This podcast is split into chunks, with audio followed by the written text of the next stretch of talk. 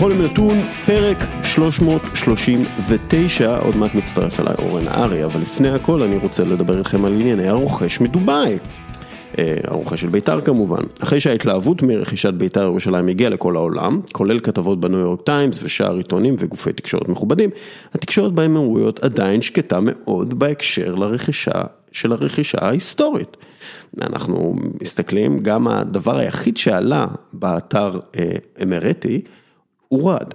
עכשיו, אם אתם מסתכלים על האתרים הראשיים באמירויות, האתרים שבעצם כפופים לבית המלוכה, כי אין שם דמוקרטיה, אמ, האתרים האלה, בהם אין שום תזכורת לאירוע ההיסטורי והכביר שקרה, אה, בית"ר ירושלים נרכשה על ידי שייח, אין תזכורת לזה, גם באתר של ההתאחדות לכדורגל של איחוד האמירויות, אין תזכורת לנושא, למרות שההתאחדות היא אה, כביכול שותפה חדשה של ההתאחדות לכדורגל הישראלית, והתאחדות הכדורגל הישראלית אה, הוציאה הודעה בנושא. בכל מקרה, אה, מקורות שלי מאיחוד האמירויות טוענים שחמד בן חליפה אל נהין, הרוכש, ומי שמציג את עצמו כקרוב משפחה של שליט איחוד האמירויות, הוא אכן קרוב משפחה, אבל הוא מענף מרוחק.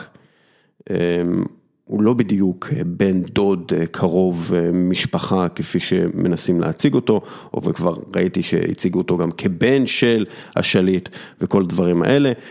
הוא, הוא יושב בדובאי, לא באבו דאבי, זה חשוב, ואין לו גישה, אין לו גישה בכלל להון העצום של משפחת אל-נהין, שהם הבעלים של מנצ'סטר סיטי, בין השאר.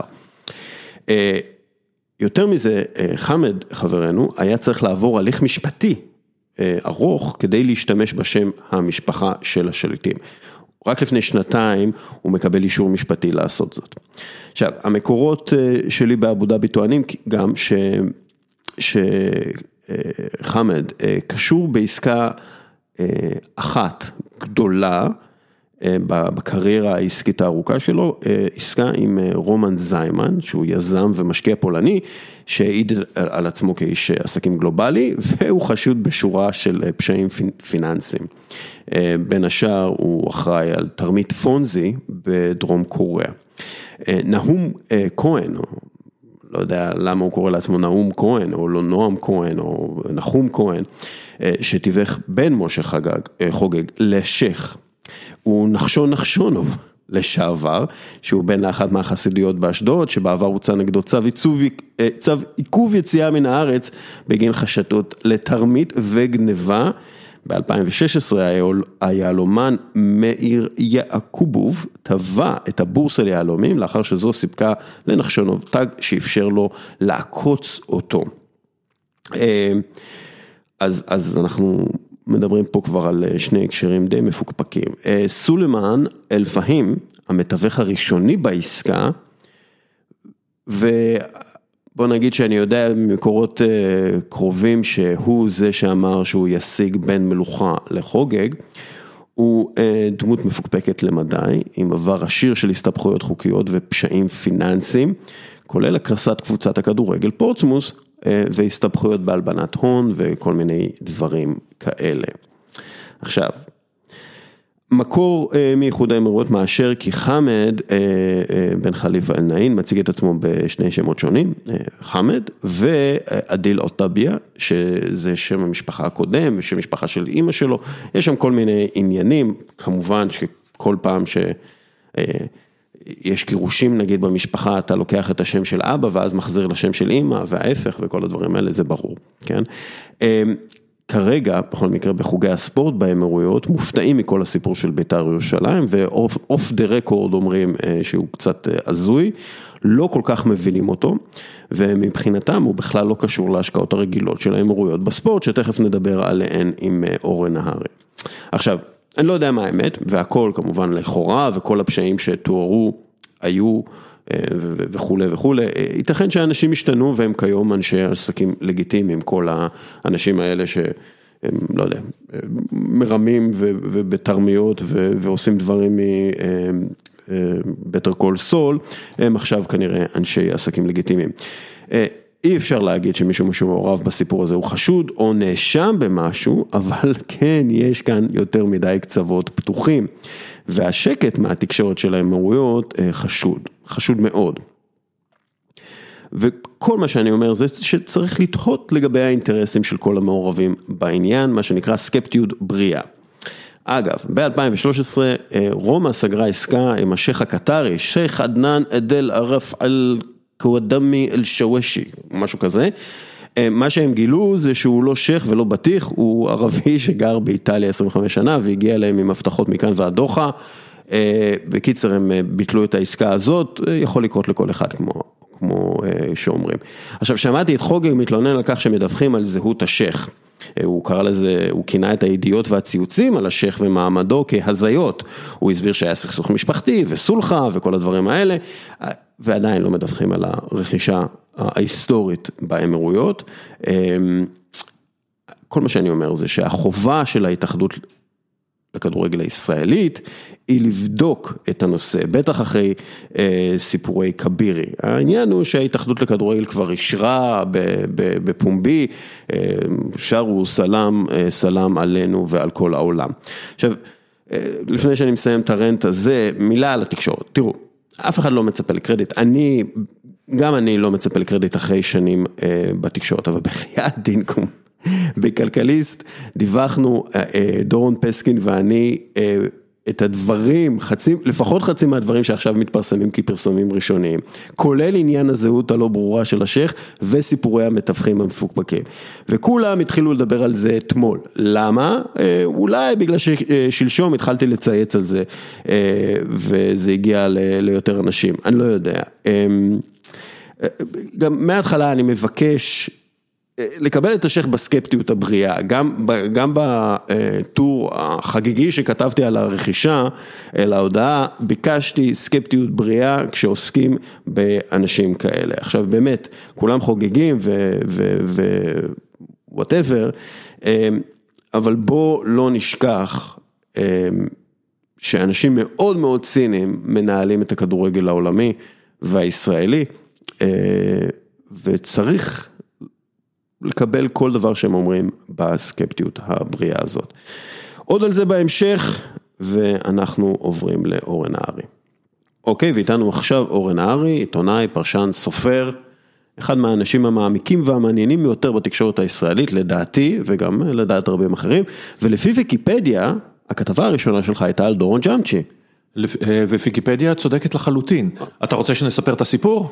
נספר את הסיפור, אני תמיד לא? בעד זה. אני מתחיל את דרכי במחלקת הספורט, את דרכי התקשורתית. איך זה קורה? אני פוגש כשאני לומד באוניברסיטה העברית את ירין קימור, וירין קימור יום אחד בא ואומר לי, תשמע, יש, מה אתה רוצה לעשות אחרי הלימודים? ואמרתי לו, אנא ערף, קיבלתי זימון לבית הדר דפנה, לפטריוטים ישראלים, אולי משרד החוץ, אולי קריירה אקדמית, הוא אומר לי, תשמע, אני מתחיל פרויקט It's Doomed. לא יצא מזה כלום, איזה תוכנית צרכנות, רפי גנט יערוך, דני פאר יגיש, זה ייפול תוך כמה חודשים, כל בוטה כמובן, אבל בינתיים יש במחלקת הספורט, אה, האם בא לך? אמרתי, בא לי לנסות. התחלתי להסתובב שם, עכשיו אני מדבר איתך על חודשים רבים מאוד, שאתה פרח אה, אה, כתבים, שאתה לא עושה שום דבר, אני כבר לא מדבר על זה שאתה לא מקבל קרדיט, שנים. ואז יום אחד, כמה שנים? שואל אותי, כמה שנים אני לא קיבלתי קרדיט? כן. אני לפחות חצי שנה כשכבר היו כתבות באוויר, כתבה בלי קרדיט. זה בסדר גמור. אגב, פעם ככה זה היה. פעם ככה זה היה, ואגב, גם מי שהיחידים שהיו מורשים לעשות קריינות, זה היה למשל יורם ארבל. אני, אורי לוי, רבים אחרים, אין לעשות קריינות על הכתבות שלנו, הקול שלנו לא מספיק טוב. אוקיי, סטנדרטים של פעם. כן. נחזור לענייננו, ויום אחד אלכס גלעדי אומר לי, ובכן נהרי, האם אתה מוכן לכתבה הראשונה שלך? אני אומר לו, אני חושב שכן. הוא אומר, מה הנושא? אמרתי לו, תשמע, ישנו בחור צעיר במכבי רמת גן, 16 וחצי, 17, אומרים עליו שהוא יהיה מיקי ברקוביץ' הבא, אני רוצה לעשות עליו כתבה. קם אלכס גלעדי, נותן מכה לשולחן, החדר מזדעזע, אומר ג'אמצ'י, בחיים לא יהיה שחקן. אני אומר לו, למה? הוא אומר לי, כי הוא לא במכבי תל אביב.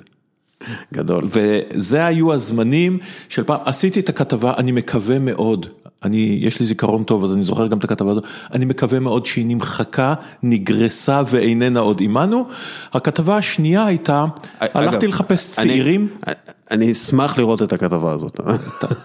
זה למטרות כן. הדחקות. הכתבה השנייה הייתה על צעירי קבוצתי, מי אמר נפוטיזם ולא קיבל, מכבי חיפה. על הדור שלקח את אליפות המדינה לנוער בהפרש עצום מאחרים, ואז רואים בכתבה הזאת את סלקטר, את רוזנטל, את, אה, את עמד, את אבי רנזל, את כולם, אתה יודע, כשהם ילדים. כן, דור, ש... דור אגדי של, דור של אגדי חיפה, של מכבי כן. חיפה, וזהו, אז כן, הדרך התחילה בספורט. אה, יפה, אז לפני שאנחנו מתחילים, רק אה, תזכור את הפרק בחסות קפה טורקי עילית. שבדרך כלל מביאה לכם את אה, פינת באמיתי, היום אנחנו לא נעשה את זה בגלל שכל הפודקאסט הוא סוג של באמיתי. אמ, טוב, אורן, אנחנו, אה, אני לפני שהגעת דיברתי קצת על אבו דאבי, דובאי, האמירויות אה, וגם, אתה יודע, גם קטר. מה, מה האינטרס שלהם להשקיע בכדורגל, בספורט, בנדל"ן, בחו"ל, כלומר מחוץ למזרח התיכון והדברים האלה? אז אני מחלק את זה לשניים. אחד זה אינטרסים של השקעה שהם אינטרסים לגיטימיים. אתה משקיע בנדל"ן, אתה משקיע בביוטק, אתה משקיע בהייטק, אתה משקיע באלף ואחד סוגי דברים, כדי לגוון את תיק ההשקעות שלך, מה שיגיד לך כל, כל משקיע וכל בית השקעות ישראלי, ויש להם בלי עין הרע מזומנים, ויש להם איפה להשקיע, והמזרח התיכון, כמו שאנחנו יודעים, זה לא בדיוק השכונה הכי יציבה בעולם, אתה רוצה להשקיע בדברים אחרים. ספורט. זה כבר משהו אחר לגמרי. ספורט, קצת כמו בידור, והאמת היא אלה תחומים משיקים, זה תחום שאתה מקבל בו המון המון תשואה. של בוא נקרא לזה תעמולה, בוא נקרא לזה הסברה, בוא נקרא לזה פרסום ויחסי ציבור. בענק, תמורת השקעה לא מאוד מאוד גבוהה. תחשוב, ויחשבו גם המאזינים איתנו, כמה ידיעות על מה שמתרחש בקשת ורשת, שהם לא, לא ארגונים גדולים. זה ארגונים, זה חברות של כמה עשרות מיליונים. אנחנו שומעים עליהן פי כמה וכמה מאשר אנחנו שומעים על חברות ענק, אותו דבר במועדוני כדורגל. מועדוני כדורגל מביאים פרסום, בדרך כלל שלילי, כן, מבחינת הבעלים שנכנסו לעניין הזה, אבל מביאים פרסום אדיר. וכמובן כאשר מגיעים, הדוגמה הטובה ביותר זה ברצלונה. אבל גם הסיטיזנס, כן, מנצ'סטר כן. סיטי, קבוצתי מנעוריי, למה קבוצתי? אחת מקבוצותיי, כי אני צריך להיות הפוך. כל הדור שלי הלך להעריץ את מנצ'סטר יונייטד עם בובי צ'רלטון וג'ורג' בסט, אני מקווה שמישהו עוד זוכר את השמות האלה מקרב מאזינינו. אה, אני מאמין שכן. אתה מאמין שכן? אני הייתי צריך ללכת על פרנסיס לי ודניס לאו, סיפור אחר. זה אגב אחד מהסיפורים הכי מצחיקים שיש על אה, אהדת מנצ'סטר סיטי, אה, זה קולין שינדלר כתב ספר שנקרא How Manchester United Ruined My Life, הוא אוהד מנצ'סטר סיטי, והוא זוכר שהוא ישב בקולג' מישהו נכנס לחדר ואמר לו, ירו ב-Bobby Kennedy. ואז הוא אמר, למה שיראו במגן השמאלי של מנצ'סטר סיטי? סיפור נפלא. כן, אבל אתה יודע, זה מה שהוא חשב. אז לחזור לרגע לענייננו, כן. כאשר אתה מביא ואתה מזוהה עם הצלחה, כאשר אתה מזוהה עם נתינה חברתית, כאשר אתה מזוהה עם כל מקום כזה, אתה מקבל אוטומטית גישה ראשית לאזור. יהיה זה מנצ'סטר, יהיה זה לצורך העניין ברצלונה. ירושלים, אנחנו נראה מה יהיה בעתיד עם הנושא של בית"ר ירושלים, אתה מקבל אה, אה, פרסומת חיובית, אתה מזוהה עם ערכי הספורט במיטבם, באופן תיאורטי לפחות, שזה ערכים של חברה, של שכונה, אה, של הזדהות מקומית, של הזדהות אה, שהיא לא חייבת להיות לאומית, נגיע לנושא הזה של לאומיות אה, בהמשך אני מניח, כל הדברים האלה הם תמורת השקעה לא מאוד מאוד גבוהה, אתה מקבל אותם ואתה כמובן יכול לשים את הפרסומות שלך, להזדהות עם המקום הזה, כל הדברים האלה הם דברים מעולים. אז כאשר אתה פותח, נניח, סניף של מוזיאון, שזה גם דבר שהם עושים, אה, ומזוהה עם ההצלחה של אותו מוזיאון. כאשר אתה אה, אה, מזדהה עם קבוצת כדורגל מצליחה, אתה מקבל בונוס ענק.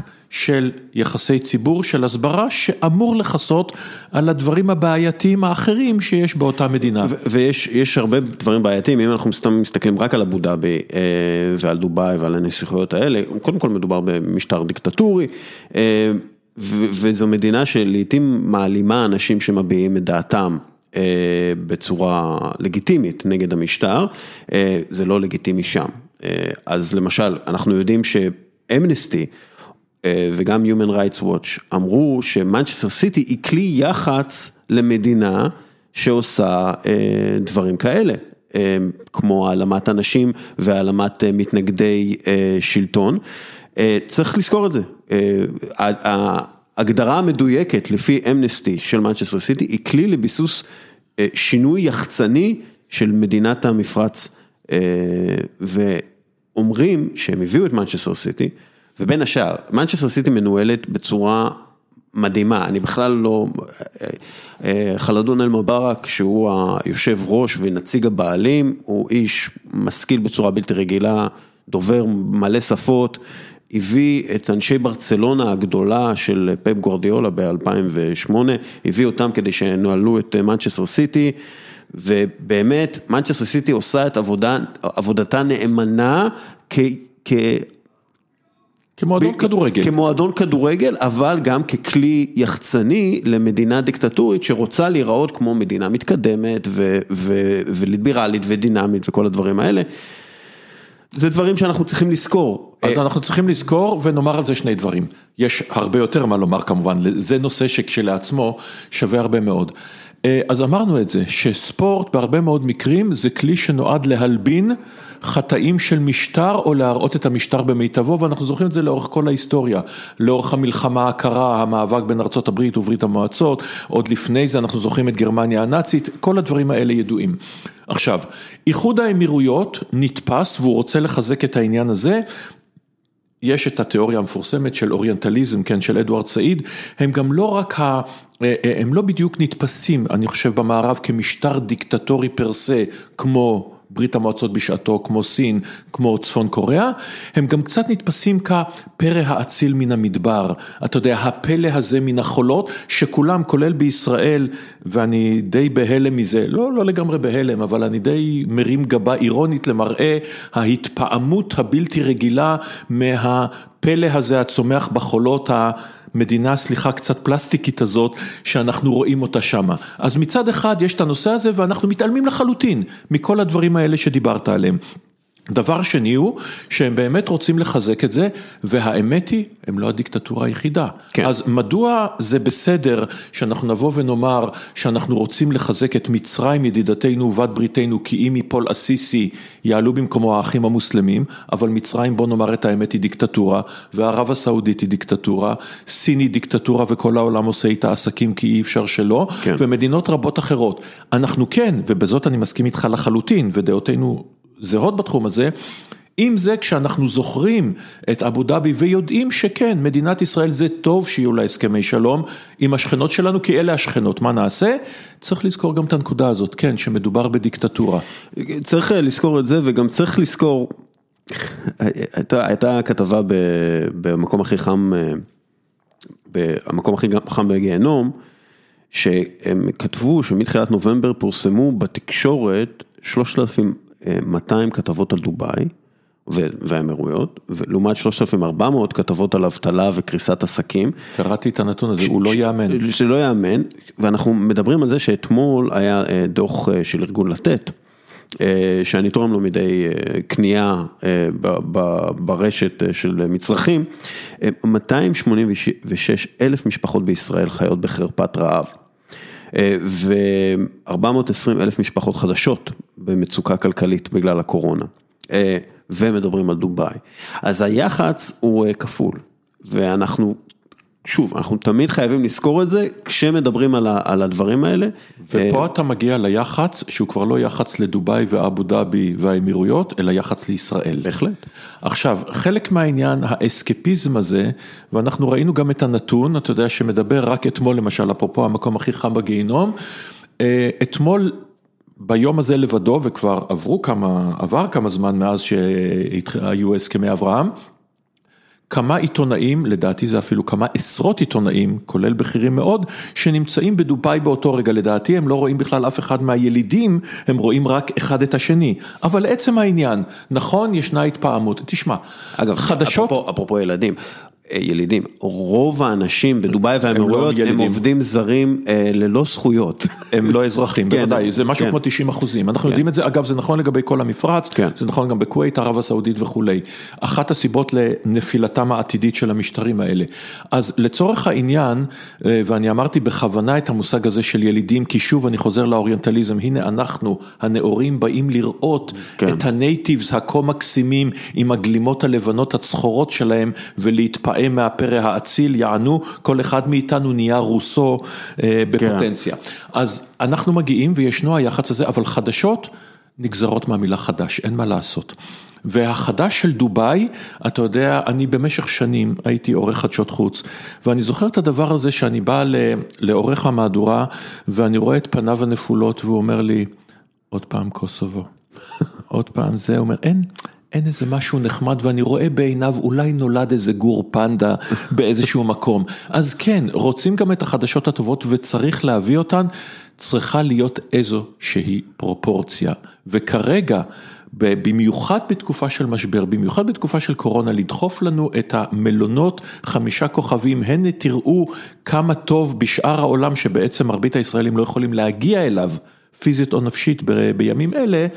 טוב, זה בעיה אנחנו גם נפרדת. צריכים לזכור שהממשל אה, מקדם את זה ומקדם את הכתבות האלה ואולי אפילו שולח אה, אנשים אה, לקדם את הכתבות האלה, הממשל שלנו אני מדבר.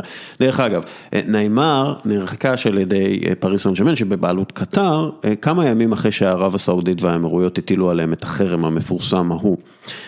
ואני אני חושב שיש קשר ישיר בין ברור. זה. כלומר, יש קשר ישיר בין הרצונות הדמוגרפיים, גיאופוליטיים, אה, מדיניים של קטר לבין מה שקורה בשוק העברות השחקנים, וניימר בגלל זה הוא נכס אסטרטגי של קטר באיזשהו מקום.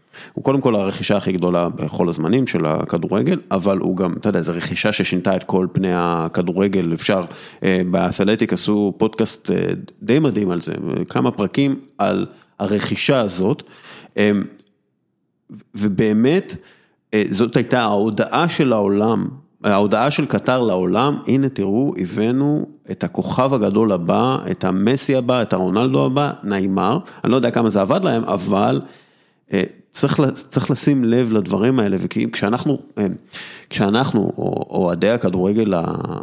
הרגילים, נגיד את זה ככה, אוהדי. הכדורגל המסורתי, אה, אלה שאוהדים ריאל מדריד או ברצלונה או אה, מנצ'סטר סיטי בעבר, כשאנחנו רואים אה, הרבה ידיעות על קיליאן אמבפה לריאל מדריד, מאוד יכול להיות שזה ריאל מדריד נגד קטר, לא ריאל מדריד נגד פריז סן ז'רמן. והמאבק פה הוא, הוא מאבק כספי בין מועדון עשיר ומפורסם ומאוד אה, אבל של גדול, פעם? של פעם, מול הכסף העצום הזה של העתיד. של העתיד. אתה צודק לגמרי, ואנחנו מסתכלים על השינויים, תשמע, אין טעם לבכות, העולם השתנה, הכל בסדר. אה, הימים שבהם אה, אי אפשר היה להעביר את אהוד בן טובים או את אורי מלמיליאן כי העיר תקרוס אה, וישרפו את המועדון וכולי, הימים האלה נגמרו, הימים של נאמנות למועדון, אתה יודע מה?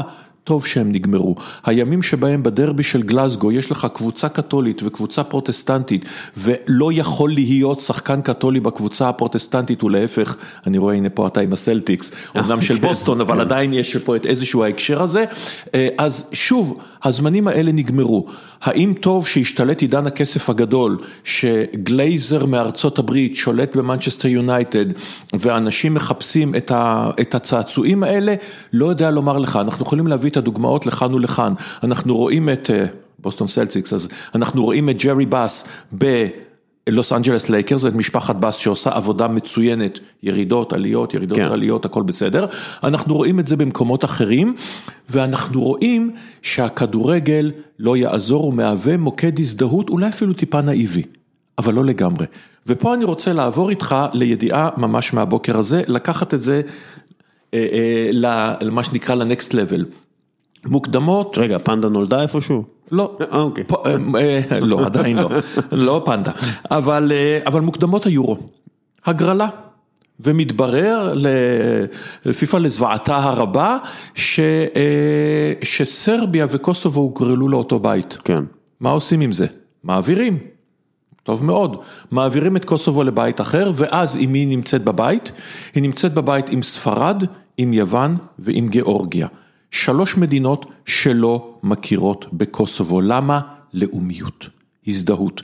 גיאורגיה כי יש לה בדיוק את אותה בעיה של חבלים בדלניים בשליטה רוסית, יוון שפוחדת פחד מוות מהנושא של אה, סיפוח צפון יוון למקדוניה, השד יודע למה, אבל הפחד הזה עדיין מקנן, ספרד כמובן בגלל קטלוניה. מה אני בא לומר? שעם זה שאתה צודק לגמרי, והכסף הגדול משתלט, ולכאורה אין יותר נאמנויות, ולכאורה זה כבר לא קיים, ושחקנים עוברים, וקבוצות עוברות, בארצות הברית, כן, כן. שעוברות מניו יורק לקליפורניה, עברו אה, הדודג'רס וכולי וכולי, עדיין ההזדהות של האוהדים, ובלעדיהם זה לא יעבוד, בלי השכבה התחתונה הזאת. ההזדהות הלאומית, ההזדהות הרגשית, וההזדהות הזאת זה כבר לא ההזדהות של פעם, זה לא באמת שבני השכונה הספציפית הזו בצפון לונדון אוהדים את אה, טוטנאם או את מה שלא יהיה, זה לא.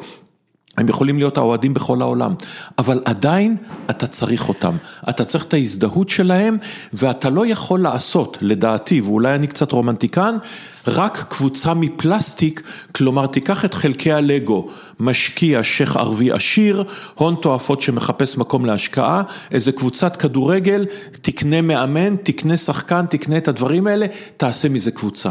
כן. בישראל זה עדיין לא עובד, ואני חושב שגם לא באירופה. ספר לי, מה, מה דעתך על התזה הזאת? אני דיברתי עם אה, מנכ"ל ויאריאל, הקבוצה הספרדית, שהיא די קבוצה קהילתית אה, קטנה, מה שאתה מתאר, 50% מהאנשים שמגיעים לכל משחק שם, כשהגיעו אנשים למשחקים, אה, הגיעו ברגל.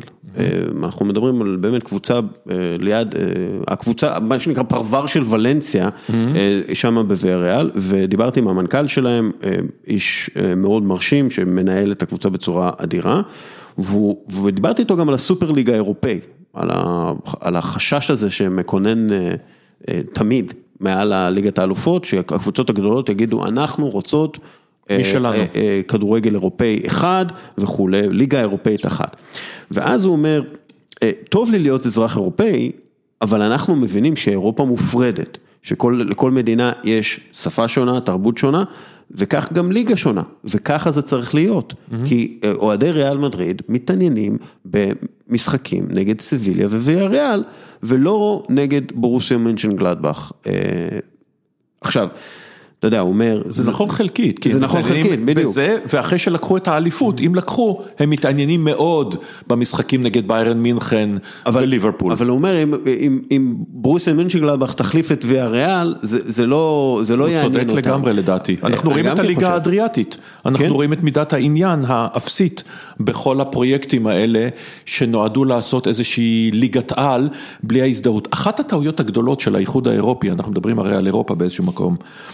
אה, הייתה באמת... עוד מעט נעבור לברקזיט, אז זה בכלל יהיה, כן. זה הייתה המחשבה ש... שהם פתרו את כל הבעיות, לא רק עבורם אלא עבור כל העולם, הם מתווים את הדרך, הנה אמנם לקח לנו, אמרו לי, פיזית אמרו לי, שתי מלחמות עולם, אבל הבנו, הלאומיות זה פסה, כן. גבולות כבר לא רלוונטיים, אתם במידל איסט, אתם תבינו את זה עוד מעט.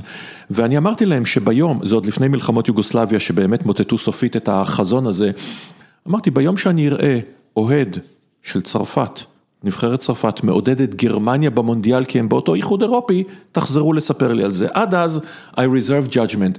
הזהות הלאומית היא זהות קריטית, ובכדורגל, הזהות המקומית, השבטית, כבר נאמר לא פעם, בצדק מוחלט, שבחיים אנחנו מחליפים עבודות ולעיתים נשים וערים ומקצועות ומה לא. קבוצת הכדורגל שנולדת איתה, זאת שהלכת למשחק הראשון, ישבת בגשם, או במקרה שלי, עמדת בקצה סטלה מריס והשקפת למטה לקריית אליעזר, עם זה אתה נשאר. כן. עם זה אתה נשאר כל החיים. האהדה יכולה לרדת, אתה אולי תאהד את זה מהעיתון, אולי רק תיכנס לראות את התקצירים וכבר לא תבוא, אבל עם זה נשארים כל הזמן. אז בנושא הזה, הזהות הלאומית, כשהיא מתחברת לזהות ה... המשפחתית, השבטית, העירונית אה, והספורטיבית נקרא לזה, זה עושה את החיבור החזק.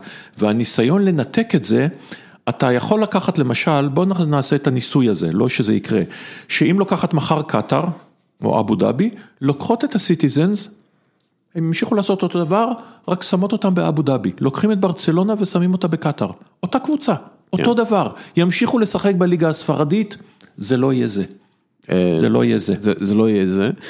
אה, אגב, אחד מהדברים גם שהוא אומר, אה, המנכ"ל של ויה ריאל, הוא אומר, זה חשיבה מאוד אמריקאית, לאחד את כל ה-states האלה. אירופה לספורט, לענף ספורט אחד, לליגה ספורטיבית אחת. שהם קוראים לה אליפות העולם, כן, ברוב חוצפתם. כן, האמריקאים הם קוראים לה הכל אליפות העולם. אגב, על זה אמרה אישה. את ה-MLS לא, את ה-MLS זה, אתה יודע, Challenge Cup או מה שזה לא יהיה. אמרה אישה חכמה ואחת הנשים המשפיעות אפילו בהיסטוריה, שלא לדבר על המאה ה-20, בשם מרגרט תאצ'ר, אמרה שאירופה לעולם לא תהיה אמריקה. כי אמריקה היא תוצאה של אידיאולוגיה ואירופה היא תוצאה של היסטוריה. והיא צדקה לחלוטין. נכון, אה, אפשר לראות את זה דרך אגב, לפי הגבולות רק. הגבולות האמריקאים ישרים. אה, הגבולות באירופה הם אה, כל מיני דברים כאלה. גם באפריקה, שאנחנו רואים את הקולוניה, הקולוניות האירופאיות, הרי הם חילקו את זה עם אה, סרגל, ואתה יודע, באירופה זה לא ככה מחולק. נכון, וזה מחזיר אותי לקוסובו, שנייה נסטה מהספורט, אבל בכל זאת הדברים כולם מתחברים בסוף. בסוף נגיע כן, לפנדה. בסוף זה הוליסטי, כן, כן, דירק ג'נטלי וכולי, ודגלס אדם. הגבולות, כולם מלאכותיים, כמעט כולם מלאכותיים כן. בעולם. עדיין, אף אחד לא נוגע בגבולות האלה. פוחדים פחד מוות לפתוח את התיבת פנדורה הזאת, כי אומרים שאם נתחיל עם כל החבלים הבדלניים, נגורנו קרבאח היה ממש עכשיו, חבל תיגרי וכולי וכולי, נהיה בעולם שהוא לא יהיה יותר צודק, אבל במקום 200 מדינות יהיו אלף מדינות ואין שום אפשרות לשלוט. על כן גם בניגריה, בקמרון, בלוב, כל המקומות האלה המלאכותיים לחלוטין, הגבולות מרגע שהם התקבעו, וכמובן גם המזרח התיכון, לא נוגעים בהם אלא בהסכמה תיאורטית. אז כן, ישנם כיבושים, רוסיה כובשת את קרים וכולי, אבל אף אחד לא מכיר בזה, פוחדים פחד מוות מלגעת בזה. וקוסובו זה בדיוק הדוגמה המצוינת שחצי עולם, 98 מדינות, מכירות בעצמאות. וחצי לא, ועכשיו בכדורגל השאלה מי מארח את מי ואיפה, והאם ינוגן ההמנון. כן. והאם יונף הדגל, כי הסמליות הזאת, אני חוזר לכדורגל, הסמליות הזאת חשובה לנו. חשובה לנו הסמליות, חשוב המועדון הישן, חשובים ה... בארצות הברית שיודעת איך לשחק על זה, הטקסים של העלאת הגופייה אל התקרה והוצאתה לפנסיה וגדולי העבר, הכל כדי לשמור על החיבור, באירופה זה החיבור הרגשי. זהותי, לאומי, באמריקה כמובן בסוף הכל מתורגם לדולרים, גם כן. באירופה מתורגם לדולרים בעצם. ביורואים. ביורואים. אה, אתה יודע, אומרים, אה, הכדורגל הוא תחליף למלחמה, זה אמרה כזאת שמייחסים גם לג'ורג' אורוול ולאחרים, אבל ספורט הוא באמת תחליף למלחמה, כי ב, ב, אני זוכר שהפעם הראשונה שעסקו בספורט כביכול מקצועי, היו קרבות אבירים. בין אנגלים לצרפתים, שיוכיחו מי אה, לוחם טוב, טוב יותר, יותר. ולכן, ולכן לא צריך אה, לעשות את המלחמה, אה, לא צריך לעשות את הקרב. כמובן שמאז קרו הרבה דברים, אבל זה היה רעיון כזה אצל אצילים צרפתים אנגלים. למרות שעוד אין את הזהות הלאומית תחליף. במובן הנוכחי שלה, כן. זה אזור מלחמת מאה שנים, אתה צודק לגמרי, אתה יודע מה, אתה יכול לבוא ולומר שבאופן תיאורטי אפילו דוד וגוליית. זה סוג, אתה יודע, של דו-קרב אבירים כזה, שיכריע מי, מי ינצח. כן. בסופו של דבר במאבק הגדול. היו הדברים האלה, יש אותם הרבה מאוד גם בספרי מדע בדיוני ואחרים, אה, והספורט... הוא, לא הייתי אומר הוא תחליף למלחמה, הייתי לוקח את זה כקלאוזוביץ, שהוא המשך המלחמה באמצעים אחרים, המשך המאבק. כן. המאבק לא בהכרח המלחמה, אבל המאבק להראות מי יותר טוב. אם אני חוזר למלחמה הקרה, המלחמה הקרה הייתה בהרבה מאוד חזיתות, אנחנו חושבים על משבר הטילים בקובה וכולי וכולי, אבל המאבק הזה היה מאבק מי יגיע ראשון לחלל. ומי ינחת על הירח, ומי יזכה ביותר פרסי נובל, אה, מי יהיו, מי יביא יותר עריקים, מי ומי יצטיין באולימפיאדה. ואנחנו הולכים אל האולימפיאדה, הרי האולימפיאדה ביוון העתיקה הייתה הזמן שבו באמת נפסקים הקרבות וממשיכים לעשות את אותו מאבק, אבל בזירה הזאת, ואם אנחנו מסתכלים על האולימפיאדה, אחד הדברים ההזויים זה הנושא הזה שזה היה אמור להיות על-לאומי. בסוף זה נהיה הכי לאומי שיש, ולא רק זאת, אלא ארצות הברית, ברוב חוצפתה, שוללת מדליית זהב ממוחמד עלי, ושוללת מדליות מסמית וקרלוס עם הצבעה, עם ההצדעה המפורסמת כן. של הכוח השחור ב-68, מי שמכם? אלה ספורטאים שזכו בהצטיינותם האישית. מי שם את ממשלת ארצות הברית לשלול מדליית זהב אישית מספורטאי שזכה בה על הצטיינותו, אבל זה נעשה, ואף אחד לא בא ואמר, רגע אחד, מה קורה פה בעצם, איך זה יכול להיות? אז כל הדברים האלה, כל אחד מהם היה זירה למאבק, ואגב, ישראל כמובן לא חפה מה... מהחטאים האלה, אם זה באולימפיאדה, אנחנו זוכרים כמה חיכינו למדליית זהב, ואם זה בפרסי נובל, ואם זה בכל דבר אחר, כל אחד נועד להראות, זה משלנו, אנחנו טובים יותר. בחוק השבות, אתה יודע מה, פה בארץ יעשו את המוות לכל מי שיגיע והרבנות הראשית תבדוק בציציותיו מפה עד ורשה או עד אדיס אבבה וחזרה. אבל בפרסי נובל, מספיק שסבא של סבא היה כן. יהודי וסבתא לקחה את אותו זוכה או זוכה לבית הכנסת פעם והוא בכלל רפורמי שמתחתן עם גויים, אבל הוא משלנו, כן. גאוותנו. כן, זה, זה תמיד ככה, וגם העניין הזה של, בסופו של דבר, האמריקאים אה, אה, השתמשו ב... לא יודע אם בחופש הפוליטי שלקחו לעצמם אנשים כמו מוחמד עלי, השתמשו לה, כדי להראות, או, תראו, אנחנו, לא ש... אוקיי, שללנו ממנו את המדליה בגלל שהוא לא רצה להילחם בווייטנאם. ושלחנו אותו לכלא, אה, אבל... הנה, נתנו לו לעשות את זה, הוא היה לו את החופש וברוסיה זה לא קרה ובברית המועצות זה לא קרה, אז אנחנו ניצחנו בקרב והמערכת הכלכלית שלנו טובה יותר משלכם, כי זה היה בסופו של דבר המאבק בין הקפיטליזם לקומוניזם, זה, זה מאוד מרתק לראות את ה-revisionist history על זה, את, ה, את ההיסטוריה מחדש על העניין, פתאום מוחמד עלי הוא גיבור על אמריקאי שהיה שנוא, היה שנוא עד שנות ה-80, בעצם עד סוף מלחמת, מלחמת המלחמה הקרה, הוא היה אנטי אמריקאי באיזשהו מקום. בוודאי, הוא היה אנטי אמריקני, הוא היה הכל, אבל לפתע, אתה יודע, אתה מחכה מספיק זמן, אז מתנגד המשטר הופך להיות הגיבור, ואז הוא גיבור המאה ה-20, והוא מדליק משואה כשהוא כבר עם כן. פרקינסון והכל, והוא גיבור בין זמננו וכולם מוחאים לו כפיים, אבל אתה צודק לגמרי, בזמן אמת.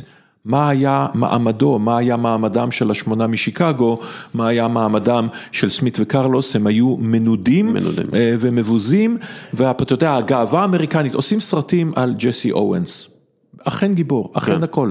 ג'סי אורנס אמר משפט גדול, הוא אמר, כולם מדברים על זה שהיטלר סירב ללחוץ את ידי, הוא אומר, זה נכון. אבל כשחזרתי לארצות הברית, גם הנשיא רוזוולט לא לחץ לי את היד. כן. הנשיא הדמוקרט, הנשיא שהיה כל כך ליברל, הוא ואשתו אלינור וכולי וכולי, וג'סי אורנס, כדי להתפרנס, נאלץ לעשות תצוגות של מרוצים נגד סוסים, נגד בעלי חיים. זאת אומרת, שוב, אני לא בא ואומר שארצות הברית היא ברית המועצות, כי זה לא נכון. נכון. אבל עדיין, כדאי לזכור גם את הדברים האלה. כן, בברית המועצות היו מחסלים את המתנגדי משטר, בארצות הברית לא חיסלו, ניתן להם את הקרדיט לזה. דרך אגב, הסיפור הכי קורע לב על ג'סי אורנס, זה שהוא מגיע לטקס שנערך לכבודו ולכבוד הזוכים במדליית הזהב בברלין, זה היה בוולדורף אסטוריה בניו יורק. והוא לא הורשה לעלות במעלית כמובן. של הלבנים, הוא כמובן. נאלץ לעלות במעלית נכון, של נכון. כי גם בניו יורק, העובדים. מדברים הרבה על הדרום, על חוקי ג'ים קרו, על האפליה שהייתה כמובן נוראה, אבל גם בצפון, במשך שנים רבות, לא הורשו להיות על אותה בימה נגנים שחורים ולבנים.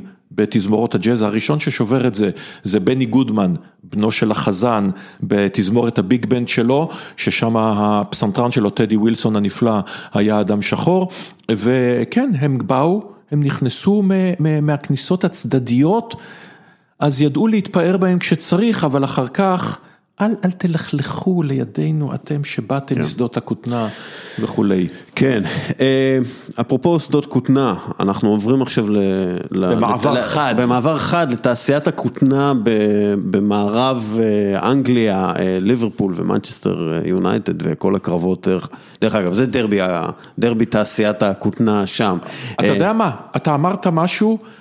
תרשה לי לקחת אותך אפרופו זה למשהו שרציתי לומר קודם, אפרופו הלבנת ההון שדיברנו עליה, אה, של קטאר, אבו דאבי וכולי וכולי, של, של שמנצ'סטר סיטי משמשת כיחצנות לאבו דאבי, וזה נכון, והיום אנחנו בעידן שבו באים לבדוק מחדש את הכל. באים לבדוק רגע אחד, בואו נראה את הרקורד של אותם אישים ואת מי צריך להפיל, לא רק מטאפורית אלא פיזית, מהכאן שעליו הוא נמצא, אותו אדם או אותו פסל, ואת מי לשמור. גנרלים של הקונפדרציה בוודאי, אבל אז באים ואומרים רגע אחד, למהטמה גנדי היו התבטאויות גזעניות, והיו. כן. לצ'רצ'ל היו התבטאויות גזעניות, והיו. צ'רצ'ל היו מדיניות אה, גזעניות שעלו במיליונים, דרך אגב, בחיי מיליונים. היום הזה מתפרסמת ידיעה שאומרת שג'ונס הופקינס, כן. אותו אדם שעל שמו האוניברסיטה, מכון המחקר וכולי, היו לו עבדים. מה עושים איתו? מה עושים עם כל האנשים האלה? האם אנחנו מוחקים את ההיסטוריה? נכון, הקונקיסטדורים הספרדיים היו משעבדים, רוצחי עמים, אה, תאבי בצע, קנאים דתיים. אנחנו נוריד את פסליהם, אגב לא מורידים את פסליהם בדרום אמריקה, זה מעניין, כן. אלא בצפון אמריקה חושבים על כך. ובאנגליה, המיטיבים, הנדיבים, אנשים נשואי פנים, היו סוחרי עבדים. ליברפול היה הנמל המרכזי של סחר העבדים, מכאן התחילה ההיסטוריה, מכאן התחיל השגשוג שלהם. נכון. ונמלים אחרים זעמו, למה נותנים רק לליברפול להיות אה, הנמלים האלה? אז היחצנות הזאת היום מגיעה להרבה מאוד אישים אחרים, והרבה מאוד מדינות שואלות את עצמן, מה אנחנו עושים עם האנשים האלה? האם כל אדם שנתפס באמירה שבזמנו הייתה סבירה והיום אנחנו רואים את הגזענות שבה כי היא קיימת, או את השוביניזם שבה, או את המיזוגניות שבה, או את מה שלא יהיה, האם אנחנו באים ומוחקים את כולם? האם אנחנו מוחקים את האומנים, את הציירים, את הפסלים, את הכדורגלנים שנתפסים באמירות מזעזעות? האם אנחנו יכולים להמשיך וליהנות מהיצירות שלהם, זו שאלה באמת גדולה, באמת משמעותית, איפה, איפה הקו נחצה, כן. אה, האנטישמים, הנאצים. מה אנחנו עושים איתם, שהם יוצרים בתחומים אחרים, איך מיישבים את הסתירה האדירה הזאת, שמרטין היידגר הוא אחד מגדולי הפילוסופים בהיסטוריה, והוא נאצי, כן. נאצי מ-33, לא תגיד נאצי מ-39-40, כן. מה אנחנו עושים עם הדברים האלה, זו שאלה אדירה, וגם עולם הכדורגל צריך יהיה לבוא ולהתמודד, מה אנחנו עושים עם זה, מה עושה אוניברסיטת תל אביב עם הפקולטה לרפואה על שם סקלר. אותה משפחה יהודית נדבנית שהונה בנוי על האופיאטים, על ההתמכרות למשככי כאבים. האם אנחנו מורידים את השמות האלה או לא, כולל מהאצטדיונים שלנו השאלה הזאת יכולה לעלות בעתיד, כולל מקבוצות הכדורגל. ועכשיו אנחנו חוזרים אל הדרבי לא, זה, זה, של זה... מנצ'סטר, של אותם אנשים שהמהפכה התעשייתית התחילה איתם, והם אנשים חשובים. והם אנשים קריטיים, והם עבדו ב, על פי הסטנדרטים של הזמן, אבל הם העבידו ילדים, כן. הם העבידו ילדים במכרות פחם, העבידו ילדים במטביות, היו תאונות עבודה בשיעורים מזעזעים, כן. הם עשו את כל הדברים האיומים האלה, מה אנחנו עושים עם ההיסטוריה הזאת? אנחנו, אנחנו צריכים לזכור שההיסטוריה של כולנו, כל אחד אישית, אני עשיתי מחקר על ההיסטוריה שלי, וגיליתי שאני אה, צאצא של עבד אה, או שפחה יהודית אה, של טטרים. זה היה, הגענו, הגענו לשם, הצלחנו להגיע לשם. באיזה מקום אגב? הם לקחו אותנו כנראה מהפרעות בחמינץ, בפרעות חמינץ מאוקראינה, והיינו באזור של אה, מערב אסיה. כי אני מגיע למשל ממשפחה שאני מסתכל על הסבא והסבתא שלי, דם טטר יש שם, הם קרימצ'קים, שזה כן. עדה יהודית נפרדת, שחיה בחצי האי קרים, השמות שלהם איטלקיים, רבינו, מנטו, לומברוזו, עם דם מעורבב מפה עד להודעה חדשה. כי האשכנזים, רוב האשכנזים הגיעו לאיטליה, הגיעו למה שעכשיו איטליה היה פעם האימפריה הרומית, אבל... ההיסטוריה שלנו מלאה באונס ובעבדות ובאלימות וברצח, והעיניים הכחולות אה, שלי, ואני חושב שגם שלך, אה, הם לא תוצאה. של... אה, אני חום ירוק, אבל כן. כן, הם, הם לא תוצאה של... של הגנים הבבליים. בדיוק, בדיוק. אז, אז אי אפשר למחוק את זה, זה אנחנו, אה, אבל כן צריך אנחנו להיות... אנחנו יכולים להיות, לפחות להיות... להגיד, אנחנו היינו בצד הנכון, כלומר בצד הנאנס והמבוזה והנרצח, ולא הרוצח מרבית ההיסטוריה שלנו. כן, אפשר לומר את זה, לפחות זה. מרבית ההיסטוריה. כן. לפחות זה. אה, אבל אה, זה חלק מההיסטוריה, אנחנו צריכים להכיר את ההיסטוריה, ואנחנו לא יכולים להכחיש את זה. בעיניי, הפלת הפסלים האלה זה סוג של הכחשת היסטוריה. אמ, ולא הייתי רוצה לראות אותם.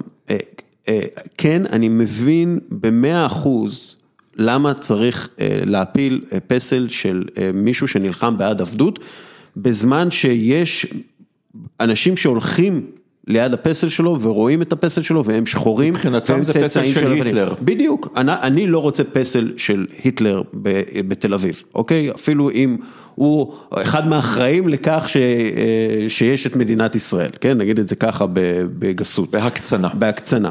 אה, אני לא רוצה פסל של אה, זה, אני מבין את זה לחלוטין, אבל אתה הולך עכשיו למישהו שפעם היה לו עבדים והוא אמר משהו רע על, אה, על שחורים, זה, זה, זה צריך לעשות את ההפרדה הזאת, אוקיי? נכון. יש אנשים שעשו פשעים ויש אנשים שהרוויחו מהפשעים האלה או שעשו פשעים קטנים בעצמם, אנחנו צריכים לדעת את הדברים האלה, אבל אה, ההבדל בין זה לבין אה, הפלת הפסל שלהם, זה הבדל גדול. דרך אגב, כן להפיל פסל של אה, סדאם חוסיין, זה מובן, אתה מפיל פסל של רודן, אבל פסל של הפילוסוף אה, אה, הבבלי שפעם היה בעד השמדת עם, זה כבר משהו אחר. אנחנו צריכים, אנחנו צריכים, והקווים, האלה משתנים כל הזמן, כן. וזה ויכוח שטוב שיתקיים. אני חושב באופן כללי, ופה אנחנו חוזרים, אתה יודע, מדי פעם לדיונים שיש גם לך ולי ועם אחרים בטוויטר, על הנושא של טהרנות וצדקנות. נכון. זאת אומרת, איפה, איפה, איפה עובר הקו? אה, הקו יכול לעבור וזו שאלה גדולה. אה, במדינת ישראל אסור להשמיע את וגנר בראש חוצות, ואני מבין את הרגישות. אבל למה מצד שני על המצדה אנחנו משמיעים את קרמינה בורנה של קרל אורף, שהיה נאצי? כלומר, תשמיע אותו בעולם הקונצרטים, אוקיי, אבל איך זה פתאום נהיה הסמל בעוד אה, דברים אחרים? יש פה שאלות שהן שאלות שהן תמיד רגישות, תמיד בעייתיות, וטוב מדי פעם אה, לדון, אה, לדון בנושא הזה, אבל כן, כל דבר בסוף, בישראל בוודאי, באווירה המתלהטת, מגיע לכן ימין שמאל, כן ביבי, לא ביבי, ואז אין טעם בשום ויכוח שהוא. כן, זה מזכיר לי הרבה ויכוחים שהיו, שהיו לי בתור איש צעיר יותר. וזה זה, כאילו, כאילו התדמית שלי השתנתה מבן אדם שהיה בעד, אה, אתה יודע, בעד ציונות ומדינת ישראל. אני עדיין ציוני ובעד מדינת ישראל, אבל אני כאילו מוקצה בגלל שאני חושב שמדינת ישראל היא אה, מקום לכל היהודים ולכל האנשים, והיא אכן מדינת היהודים, אבל היא לא מדינת רק היהודים, אה, זה דעתי. כבר- כן, כן, הנושא הזה, אה, טוב, כן. אה, לא, בוא- נתחיל בנושא הזה, לא נגמור בנושא כן. של התהליכים הלא טובים במדינת נחזור, ישראל. יורגן קלופ על הברקזיט. אני עדיין מחכה למישהו שיגיד לי יתרון אחד בברקזיט. מה משתפר בזכות הברקזיט? זה ללא ספק אה, לא עבורי לשפוט, אבל כאדם שמתעניין, אני פשוט מחכה ל-impact החיובי הראשון של ברקזיט. אנשים מההתאחדות או מי שזה לא יהיה, רוצים שלא, יהיה, שלא נחתים יותר מדי שחקנים ממדינות אחרות, בגלל שהם מפחדים שכישרונות אנגלים לא ישחקו.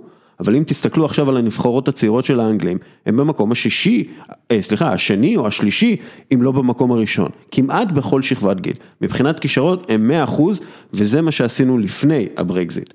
אבל בואו נחשוב למה זה קורה. למה זה קרה? למה הם במקום הראשון?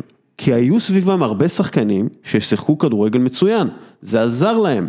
אנחנו לא נייצר עוד כישרונות על ידי כך שנמנע כניסה של כישרונות אחרים. אה, זה, זה אה, מאמן הכדורגל יורגן קלופ, הוא, בע- הוא גרמני בעד האיחוד האירופאי. חיכיתי מתי תבוא ותאמר כן. את העניין הזה, להזכיר את העניין הקטן, שמי שאומר את הדברים זה לא בוריס ג'ונסון, או אפילו לצורך העניין מנהיג הלייבור סטארמר, מי שאומר את זה הוא אדם גרמני סופר אינטליגנטי ומאמן מעולה, שגם מדבר על דברים אחרים ששואלים אותו לדעתו, והוא אומר, הוא אמר, אני מנסה לזכור על מה, אה, הוא אמר, אה, עם כל הכבוד, אני מאמן כדורגל. לא על הקורונה. אני לא מוסמך לדבר על הקורונה. הוא צודק לגמרי, אנחנו זוכרים את הכדורגל האנגלי של פעם שכולנו גדלנו עליו, הוא היה נהדר. ההגבהה ורוץ קדימה, ואנחנו זוכרים איך את נבחרות Put it in- האנגליות, put it in the mixer, זה ככה קראו לרחבה. וכן, ואנחנו זוכרים את הנבחרות האנגליות, אגב, עד עצם היום הזה, מגיעות ובגלל זה שהם ניצחו פעם את גרמניה ב-66, הן משוכנעות לחלוטין שמקומן הטבעי הוא בצמרת העולמית. בזכות שופט אזרבייג'ני. בזכות כן. שופט אזרבייג'ני, ואיכשהו זה, זה לא קורה. כי הנבחרות האלה, והוא צודק לגמרי יורגן קלופ. עכשיו, קודם כל צריך לזכור, הברקסיט עדיין לא קרה. נכון. הברוך הזה עוד יקרה להם. בינתיים אנחנו רק בדרך. אגב, אמור לקרות כאילו... ממש בימים ב- אלה, ב- כן. ב- ממש בדקות האלה שאנחנו מדברים, שוב בוריס ג'ונסון מדבר עם הנציבות האירופית בשאלה של מכסות הדייג. תאמין לי, Yes Prime Minister, לא היו מנסחים את זה יותר כן. טוב. הרי זה מגוחך ברמות על. אבל בסוף, אנחנו חוזרים לזהות לאומית. למה אנגליה הצביעה בעד הברקסיט? הייתה טעות נפוצה לחשוב ולומר שזה מזיכרונות עבר של האימפריה. זה גם קצת זה, אבל זה בעיקר מי שנקראו ה-Little Englanders. זאת אומרת, קודם כל, מי שהצביע בעד הברקסיט זה האנגלים, זה לא האירים, זה לא הסקוטים, הצפון אירים, זה לא הוולשים, זה האנגלים שרוצים את אנגליה הקטנה, את אנגליה שהייתה פעם, או כמו שאנגליה שהם חשבו שהייתה פעם, אנגליה של העיירות הקטנות, הסנט מריז מיד עם מיס מרפל שפותר את האלומות. של גינות הורדים, של אנגליה שהיא עדיין מעצמה, והבן... ש, ש, שכולם דרך אגב בתוך הכפרים האלה, לבנים. ואנגלים עם מבטא, אנגליקנים כן. הולכים לכנסייה ביום ראשון, יוצאים ללמד את הנייטיבס לקח בקניה, היהלום שבכתר הוא עדיין הודו, כן. הילידים יודעים את מקומם, והדגל, היוניון ג'ק מתנוסס סביב העולם, ואנחנו עם המהפכה התעשייתית מביסים את הגרמנים כל פעם שרק צריך בשם החופש. ווינסטון אה, צ'רצ'יל. אה, שכחתי, אה, שכחתי את ה... There is no black in the Union Jack זה הביטוי Mm-hmm. הגזעני מאוד שאומרים אה, כל חבריו של אה, מוקסלי וכולי. נכון. וזה משהו שאוהדים של קבוצות כגון מילוול, שהן קבוצות אה, אה, גזעניות, מילוול קבוצה גזענית, אה, דומה, דומה לבית"ר ירושלים מבחינת אה, אה, האוהדים. האוהדים, חלק מהאוהדים לפחות, והם שרים There is no black in the Union Jack, וגם גזענים כלפי אנשים, כדורגלנים שמביעים את המחאה כנגד אלימות שחורים. אתה צודק לגמרי. אז עכשיו מגיע הברקסיט, והברקסיט היה... היה כמה דברים, היה בזה גם אינטרסים עסקיים אפלים מאחורי שאף אחד לא סיפר עליהם. אחד המממנים הגדולים ביותר אה, מה- מהברקסיט, אה, משואבי האבק דייסון, קצת אה, השנה העביר את המטה לסינגפור, כן. מעניין למה. רדקליף, שגם כן ג'ים... כן, אה, כן, כן, העיתונאים וכולי וכולי, ועכשיו הפרויקט הזה היה פרויקט קצת כמו במקומות אחרים, אנחנו רואים הערים בגדול הן ליברליות, ה countryside, הפריפריה יותר שמרנית. אה, יותר, אה, אני, אני, נשים רגע בצד גזענית, אבל יותר שמרנית, יותר מסורתית, יותר פטריוטית, וראינו את זה גם כאן, ראינו את המאבק הפנימי הזה, הברקסיט עדיין לא קרה, ועכשיו הם מתחילים לתפוס את ההשלכות שלו, ותהיה לזה השלכות גם על אירופה, גם על בריטניה, אומרת הבדיחה איך ייראה סרט ג'יימס בונד הבא, מגיע 007 לאם, מקבל את ההוראות שלו לפגוש את הסוכנת היפהפייה שתהיה הלייזון שלו באיזה מסעדה נהדרת בפריז והוא ממריא וכל הסרט שעתיים וחצי עומד בתור לאורלי של אלה שהם לא חברי ה-EU. כן. זאת אומרת, מה הולך לקרות? ועכשיו הם מתחילים להבין ולהפנים את כל זה, וישנה הגזענות והפחד מפני הגירה, ויש להם את התפיסה הלא מעוגנת בשום מציאות שהיא, שהם עדיין הבריטיש אמפייר, שהם איפשהו באמצע הדרך בין אירופה לבין ארה"ב, הם תמיד היו רגל בפנים רגל בחוץ. הם אף פעם לא אהבו את הפרויקט האירופי הזה משלל סיבות, כי א' הם היו במנצחים במלחמת העולם השנייה ולא הושפלו בה, כמו שקרה לצרפת וכמו כן. שהיו המובסות, גרמניה ואיטליה. הפרויקט הזה שמתחיל הוא פרויקט הוא פרויקט קתולי. והם פרוטסטנטים, אנגליקנים. הפרויקט הזה הוא פרויקט שמרני, ובאותו זמן בבריטניה יש את הלייבר, כן, אחרי מלחמת העולם השנייה. יש הרבה סיבות, אבל here we are מה שנקרא, ועכשיו יהיה הברקסיט, ויהיה מעניין לראות איך הוא ישפיע על הכדורגל. הכדור- אז, אז כשאנחנו מסתכלים, אה, בגדול, אפשר עדיין יהיה להביא שחקנים, כלומר יש חוקים מאוד ברור. ברורים, שדרך אגב די מקלים על, על הבאת אה, שחקן אה, סביר ממדינה סבירה. אפשר, זה לא שעכשיו אה, זה לא שתסתיים. ההגירה כן. ויחסמו מדענים, אה, ואחרים, עדיין ימצאו איזה לופ הולס בעניין הזה. מדי שנה מגיעים איזה שמונה צרפתים לחופי בריטניה, הם ככל הנראה יוכלו להמשיך להגיע לחופי בריטניה. העניין הוא שאסור יהיה להחתים שחקנים אה, לאקדמיות, שחקנים אה, זרים. עכשיו, אין הרבה כישרונות אירופאים שהגיעו לאקדמיות בבריטניה והצליחו ובאמת הפכו לשחקנים משמעותיים. הדוגמה הבולטת ביותר הוא ססק פברגס, שהגיע בגיל 16 מברצלונה לארסנל והפך לכוכב הגדול של ארסנל, אחר כך עבר ל... לברצלונה ואז חזר לצ'לסי והוא דמות אה, אה, כזאת. אבל השחקנים ש, שהגיעו מספרד ושוודיה וגרמניה ו, וכל המקומות האלה, הכריחו את השחקנים האנגלים אה, להתחרות ולהשתפר מגיל מאוד צעיר. כלומר ההגירה הזאת, ובאמת היו הרבה שחקנים מאוד טובים מגרמניה ומצרפת ומכאלה שהגיעו לאקדמיות בבריטניה, ופתאום אנחנו ראינו שעד 1992, עד הקמת הפרמייר ליג, הכדורגל האנגלי היה די אה, סגור ומבודד, והזרים בו היו נורבגים ודנים ושוודים, במקרה הכי מטורף היו שני ארגנטינאים בטוטנאם, אה, והיו, שוב, היו סיבות לכך חברתיות וגם ספורטיביות, אבל מאז, מאז בעצם הכניסה של כל האירופאים, לכדורגל האנגלי, אנחנו רואים שיפור של השחקן האנגלי, והשחקן האנגלי הרבה יותר אגב, טוב. אגב, כפי שקרה בישראל. נכון, והיום, אתה יודע, אנחנו, הדור של היום, אם, אם זה פיל פודן ממנצ'סטר סיטי, או טרנט אלכסנדר, טרנט אלכסנדר ארנולד מליברפול, או ג'יידון סנצ'ו שנמצא בדורטמונד, דרך אגב, לא דיברנו בכלל על ההשפעה הזו שהאנגלים לא יוכלו להגיע בגיל צעיר למקומות אחרים.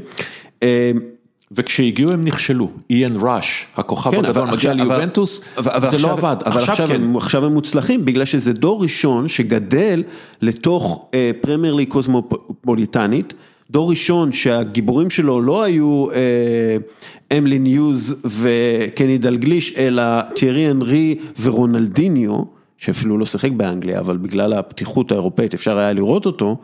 ואנחנו רואים איך הם גדלו ככדורגלנים שונים, ככדורגלנים טובים הרבה יותר ושלמים הרבה יותר מאשר אה, איאן רייט או, או אה, מייקל אוואן אפילו. אז פה נכניס לשיחה הזאת מילה שאחד האישים שאתה מעריץ יותר מכל, כפי שיודע כל מי שעוקב אחריך בטוויטר, הנשיא דונלד טראמפ, אה, אוהב מאוד גלובליזציה.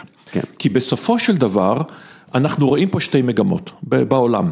אנחנו רואים את המגמה של יתר גלובליזציה או יתר שיתוף בפעולה בינלאומי, כשהדוגמה המרהיבה ביותר לכך, באמת אני מתפעם כשאני חושב על זה, זה נושא החיסון לקורונה, כן. שבתוך שנה אחת, בשיתוף פעולה מדעי, עם תחרות, כן, תחרות כלכלית, אבל שיתוף פעולה מדעי. והתקדמות והכל, מגיעים לחיסון ומגיעים למחקרים באמת פורצי דרך וזה באמת מרהיב ונפלא. ושאגב, תפקיד המהגרים בתוך הפריצות דרך. קריטי בטירוף. שני המהגרים הטורקים או ילידי אה, משפחות טורקיות שנמצאים בגרמניה והם עושים את פריצות הדרך האלה או ישראלי בארצות הברית שזה נושא בריחת המוחות מישראל שזה שובר את ליבי וזה אפרופו הממשלה שיש לי מה לומר עליה, אבל לא בפודקאסט הזה, אז נשים את זה רגע כן. בצד. אז יש לנו את הגלובליזציה, והגלובליזציה, יחד עם התקדמות כלי התקשורת, עם העובדה שהבריטים, האנגלים, רואים לא רק את ה-match of the day ומתבשמים בכדורגל האנגלי הנפלא שלהם עדיין בשנות ה-80, אלא לפתע פתאום הם רואים איך משחקות ברצלונה ויובנטוס וביירן מינכן ואייקס וכל הקבוצות האחרות, וישנה תחלופה של כדורגלנים, ופתאום הגלובליזציה באמת מעשירה את כולם. ועכשיו, הכסף הגדול, או כסף, היה ועדיין במידה רבה נמצא באנגליה. אבל רגע אחד, פתאום יש לך את ברצלונה המאוד עשירה, פתאום יש לך את פריס סן ג'רמן המאוד עשירה, פתאום יש לך את ביירן מינכן, פתאום יש לך קבוצות איטלקיות, אם מחמת איל הון, ברלוסקוני, אה, ואם מחמת אה, חברה כלכלית אדירה, ואם מחמת מדינה, כמו קטאר ואבו דאבי, שנותנות פתאום גיבוי, אז היום השחקן המצטיין, הגרמני, הדני, האיטלקי, שפעם היה נושא את עיניו אולי לאנגליה, לא בהכרח, היום הוא יישאר באנג... באיטליה או יעבור לצרפת, יעבור לספרד, השפות יותר נוחות, הסביבה התרבותית יותר נוחה, האוכל יותר טוב, אה, וכך הוא לא, יישאר, למרות ש- אגב, למרות בלונדון יש אוכל כן, מצוין, כן, כן. בלונדון היום מסעדות בינלאומיות, כן. בכל- מכל העולם, כולל אני, מישראל. אגב, אני, אני זוכר את השינוי הזה, כי אני זוכר שהגעתי ללונדון בתחילת, בסוף שנות ה-90, בפעם הראשונה, והאוכל באמת היה שיט a tray, כמו שהם אה, קוראים לזה, אה,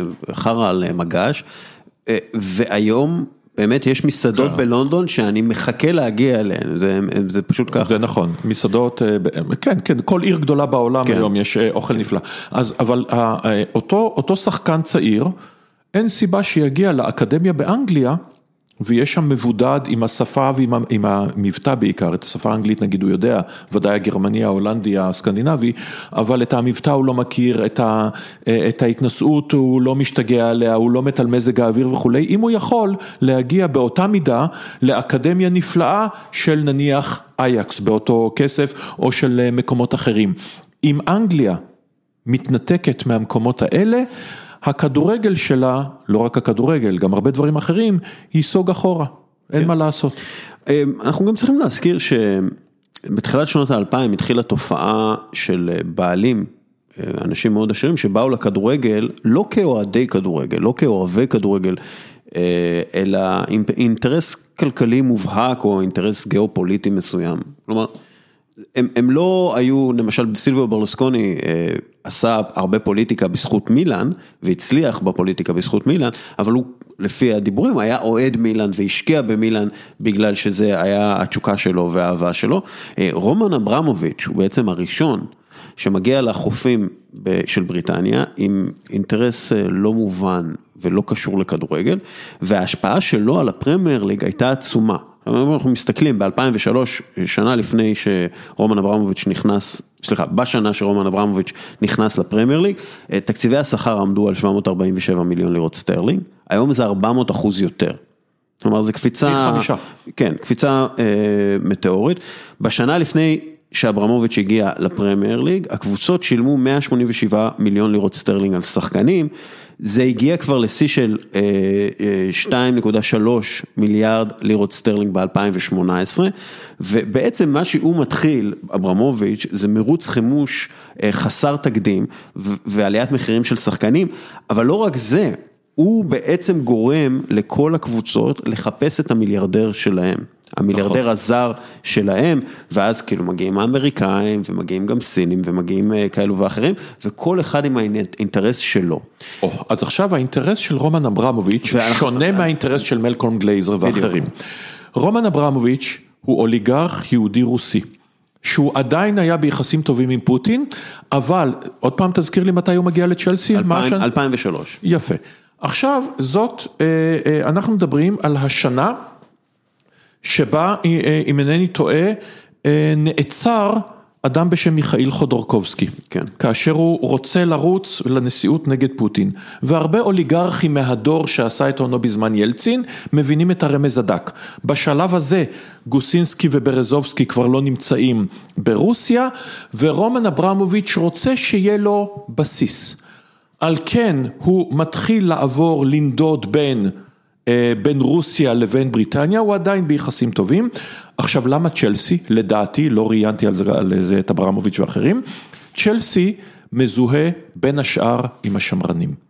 צ'לסי זה הרובע העשיר של לונדון, זה רובע שאוהדיו הם כחולים, זה לא הלייבור, זה לא מעמד הפועלים. זאת אומרת, כשרומן אברמוביץ' מגיע לשם ויושב בתא הכבוד, הוא יושב בתא הכבוד עם פוליטיקאים שמרנים. מלונדון, אלה שהם נושאים ונותנים בממשלה. אני מניח, אני לא יודע לומר בוודאות, אני מניח שאיפשהו עובר לו בראש, שאם ביום מן הימים יקרה משהו רע, יוחרמו נכסיו ברוסיה, אה, ידרוש פוטין את הסגרתו, כמו שדרש את הסגרתו של ברוזובסקי, יהיה לו איזשהו גיבוי, יהיה לו איזשהו משהו, הנה הוא חבר בקהילה. הוא לא רק בא לשם כדי להשקיע ולהעלות את מחירי הנדל"ן באיזו אחוזה מפוארת, הוא לא רק משתתף בנשפים, הנה הוא תורם לקהילה. הדבר הזה הוא דבר קריטי וראינו אותו אגב גם בישראל, כן. עם ארכדי גיידמק ואחרים. זה נראות, אבל כרגע אברמוביץ' הוא אחד מבני בריתו של פוטין, והוא אה, איש מאוד מקורב לפוטין, ואפילו אלכס, אלכסי אה, נבלני, נב- נבלני. נבלני, נבלני, שהוא הורעל על ידי פוטין, ככל הנראה, אנחנו לא רוצים אה, להיות מורעלים בעצמנו, אז נגיד לכאורה, הוא שרד ולאחרונה הוא קורא לאיחוד האירופאי לשים סנקציות על אוליגרכים מיליארדרים, mm-hmm. כולל הבעלים של רומן אברמוביץ', כולל הבעלים של צ'לסי, רומן אברמוביץ', וגם על אלישר אוסמנוב שהוא היה בעלים של ארסנל ותמך ב, ועכשיו תומך באברטון, והוא טוען ככה, הוא אומר אין אימפקט על הסנקציות על רוסיה והמנהיגות הרוסית, ולכן האיחוד האירופאי צריך להתמקד במאבק נגד טייקונים אשר מקורבים לפוטין. ואז הוא אומר את זה, כל עוד היאכטה היקרה של מר אוסמנוב או אברמוביץ' עוגנת בברצלונה או מונקו, אף אחד ברוסיה או בקרמלין לא ייקח את הסנקציות ברצינות. האיחוד האירופאי צריך להתמקד ולשים לעצמו למטרה את האוליגרכים. Mm-hmm. אין היגיון בסנקציות על גנרלים ואנשים שלא ממש מטיילים ברחבי העולם או בעלי נדל"ן וחשבונות בנק באירופה. יפה, אז הוא, איש, הוא איש מאוד חכם, שמממן איש... דרך אגב אה, חשיפות נגד השחיתויות השלטוניות בין האוליגרכים לפוטין ובגלל זה אה, בגלל זה הוא נמצא במקום שהוא נמצא. כן. הוא צודק לגמרי, הוא צודק בכמה דברים. יש פה שתי בעיות, א', באיזו אשמה בדיוק, האיחוד האירופי עובד על פי החוקים המאוד מסורבלים ומאוד בעייתיים. על סמך מה יטילו סנקציות על רומן אברמוביץ', אין שום הוכחה שהוא עבר על החוק ברוסיה או בכל מקום אחר. אגב, יש עליו סנקציות בבריטניה אה, כן. כרגע. רגע, והנקודה כן. השנייה והחשובה, אני מחזיר אותך לתחילת השיחה שלנו. זאת אומרת, אם מטילים סנקציות על הטייקונים, על אה, אברמוביץ', אז מה קורה עם קטאר ואבו דאבי? כן. מה קורה עם אה, סנקציות על, על הרבה מאוד דיקטטורים אחרים? עכשיו, ולדעתי גם, אם יוטלו סנקציות על אברמוביץ', אם מחר אברמוביץ' פשט רגל וכל נכסיו הוחרמו, פוטין ממשיך לישון מצוין בלילה, אבל זה כבר סיפור אחר. אמ, בגלל שאנחנו יודעים שבעצם פוטין הרוויח את כספו על ידי זה שהוא... הוא עובד בשירות הציבור, על מה אתה כן, מדבר? סליחה, סליחה, סליחה, פוטין הרוויח את כוחו אה, על ידי זה שהוא כינס את כל האוליגרכים ואמר להם בפשטות, לכם יש את כל הכסף, לי יש את כל הנשק. אה, זה בערך ה... מה שהוא אמר להם בעצם, אני לא מתעסק בפגישה המפורסמת שהייתה. כן. אני, let bygone be bygone, אתם עשיתם את כספיכם, אני לא חוקר אתכם איך. דבר אחד, מהיום אתם לא מתעסקים בפוליטיקה. ומי שטעה לחשוב שהוא ממשיך להיות puppet master, כמו ברזובסקי, מי שטעה לחשוב שרוסיה השתנתה ואפשר שתהיה מערכת בחירות נקייה בין נשיא לטוען לכתר כמו חודורקובסקי, הבין מהר מאוד מה בדיוק קורה שם. והטייקונים היום, האוליגרכים היום, ויש רבים מאוד, ידועים מאוד, וחלק מהם שרדו מהגל הראשון. פרידמן מנהל האלפא בנק, אה, וקסלברג שנתן מתנה קטנה לפוטין, קנה את ביצי הפברג'ה המפורסמות, החזיר אותם למוזיאון אה, ברוסיה וכולי וכולי, מי שבא טוב למשטר, המשטר בא טוב אליו. כן. מי שלא, לא. כן. ופה אנחנו גם נכנסים לעניין של ההשפעה הרוסית על עולם הספורט ובכלל על העולם. אנחנו רואים למשל שהרוסים מעולם, פוטין, כן, בוא, בוא נגיד את זה ככה, מעולם, מגלם רוסיה. כן, מעולם לא התנצלו או אפילו הודו בכך שהפעילו מערך אה, ממשלתי אה, מקיף של סימום ספורטאים. משהו שהוא המערך הכי חשוב ו, ומשמעותי שהיה לסימום מש, אה, משמעותי של ספורטאים אה, מאז מזרח גרמניה, זה אף פעם לא קרה שהם התנצלו, הודו בזה, אה, ורק בגלל לחצים פוליטיים כאלו ואחרים, הם בעצם הוחזרו לחיק הספורט הבינלאומי, ואז עוד פעם הודחו, אבל הנה שוב, רוסיה הולכת לשלוח את הנבחרת שלה למונדיאל בקטר, למרות שהם הורחקו, הם עושים איזה פוילישטיק. עכשיו, הם לא שיתפו פעולה אף פעם עם החוקרים, הם, הם, הם לא רק זה, הם גם האשימו. הם רדפו את כן, מי שחשף את הנושא כן, הזה. כן, הם רדפו את מי שחשף, הם, הם גם אה, ככל הנראה אה, חיסלו כאלו, אנשים כאלו ואחרים, אה, והם מאשימים את העולם.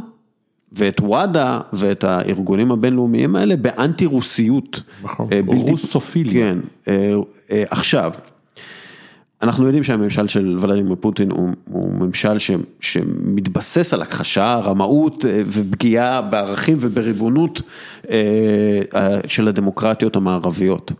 אה, הפגיעה בעיתונות ובחופש הדיבור ברוסיה היא תמידית והיא כל הזמן. אבל הם לוקחים את הפגיעה הזאת ועם התקפות סייבר ומפעלי טרולים ומניפולציות, הם אה, מצליחים גם להשפיע על הדמוקרטיות המערביות, אנחנו ראינו את זה בברקזיט שדיברנו על זה עכשיו, ראינו את זה בבחירות בארצות, 2016, ודאי. בבחירות בארצות הברית. אה, ובחירות במקומות נוספים. כן, פוטין- ו- ו- ואנחנו, כן. זה, זה צריך להיות ברור לכל מי ש... אה, כל מי שעובד ב- בעולם התקשורת, ש...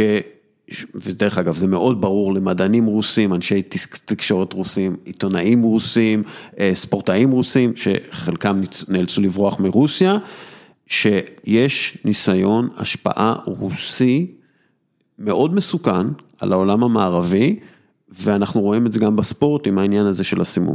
אתה צודק לגמרי. אז נאמר, נאמר משפט אחד ונמשיך נמשיך ממנו. ראשית צריך לומר שעם הכל, פוטין הוא לא ברז'נייב שלא לדבר על סטלין. כן. Having said that, מה שנקרא, אחרי שאמרנו את הדבר הזה, שהיום יש קולות ברוסיה שלא יכלו להיות בעבר, אה, ויש איזה אה, שרידים של תקשורת חופשית, יש פה שני דברים. א', כלפי פנים, פוטין, הפופולריות שלו יורדת.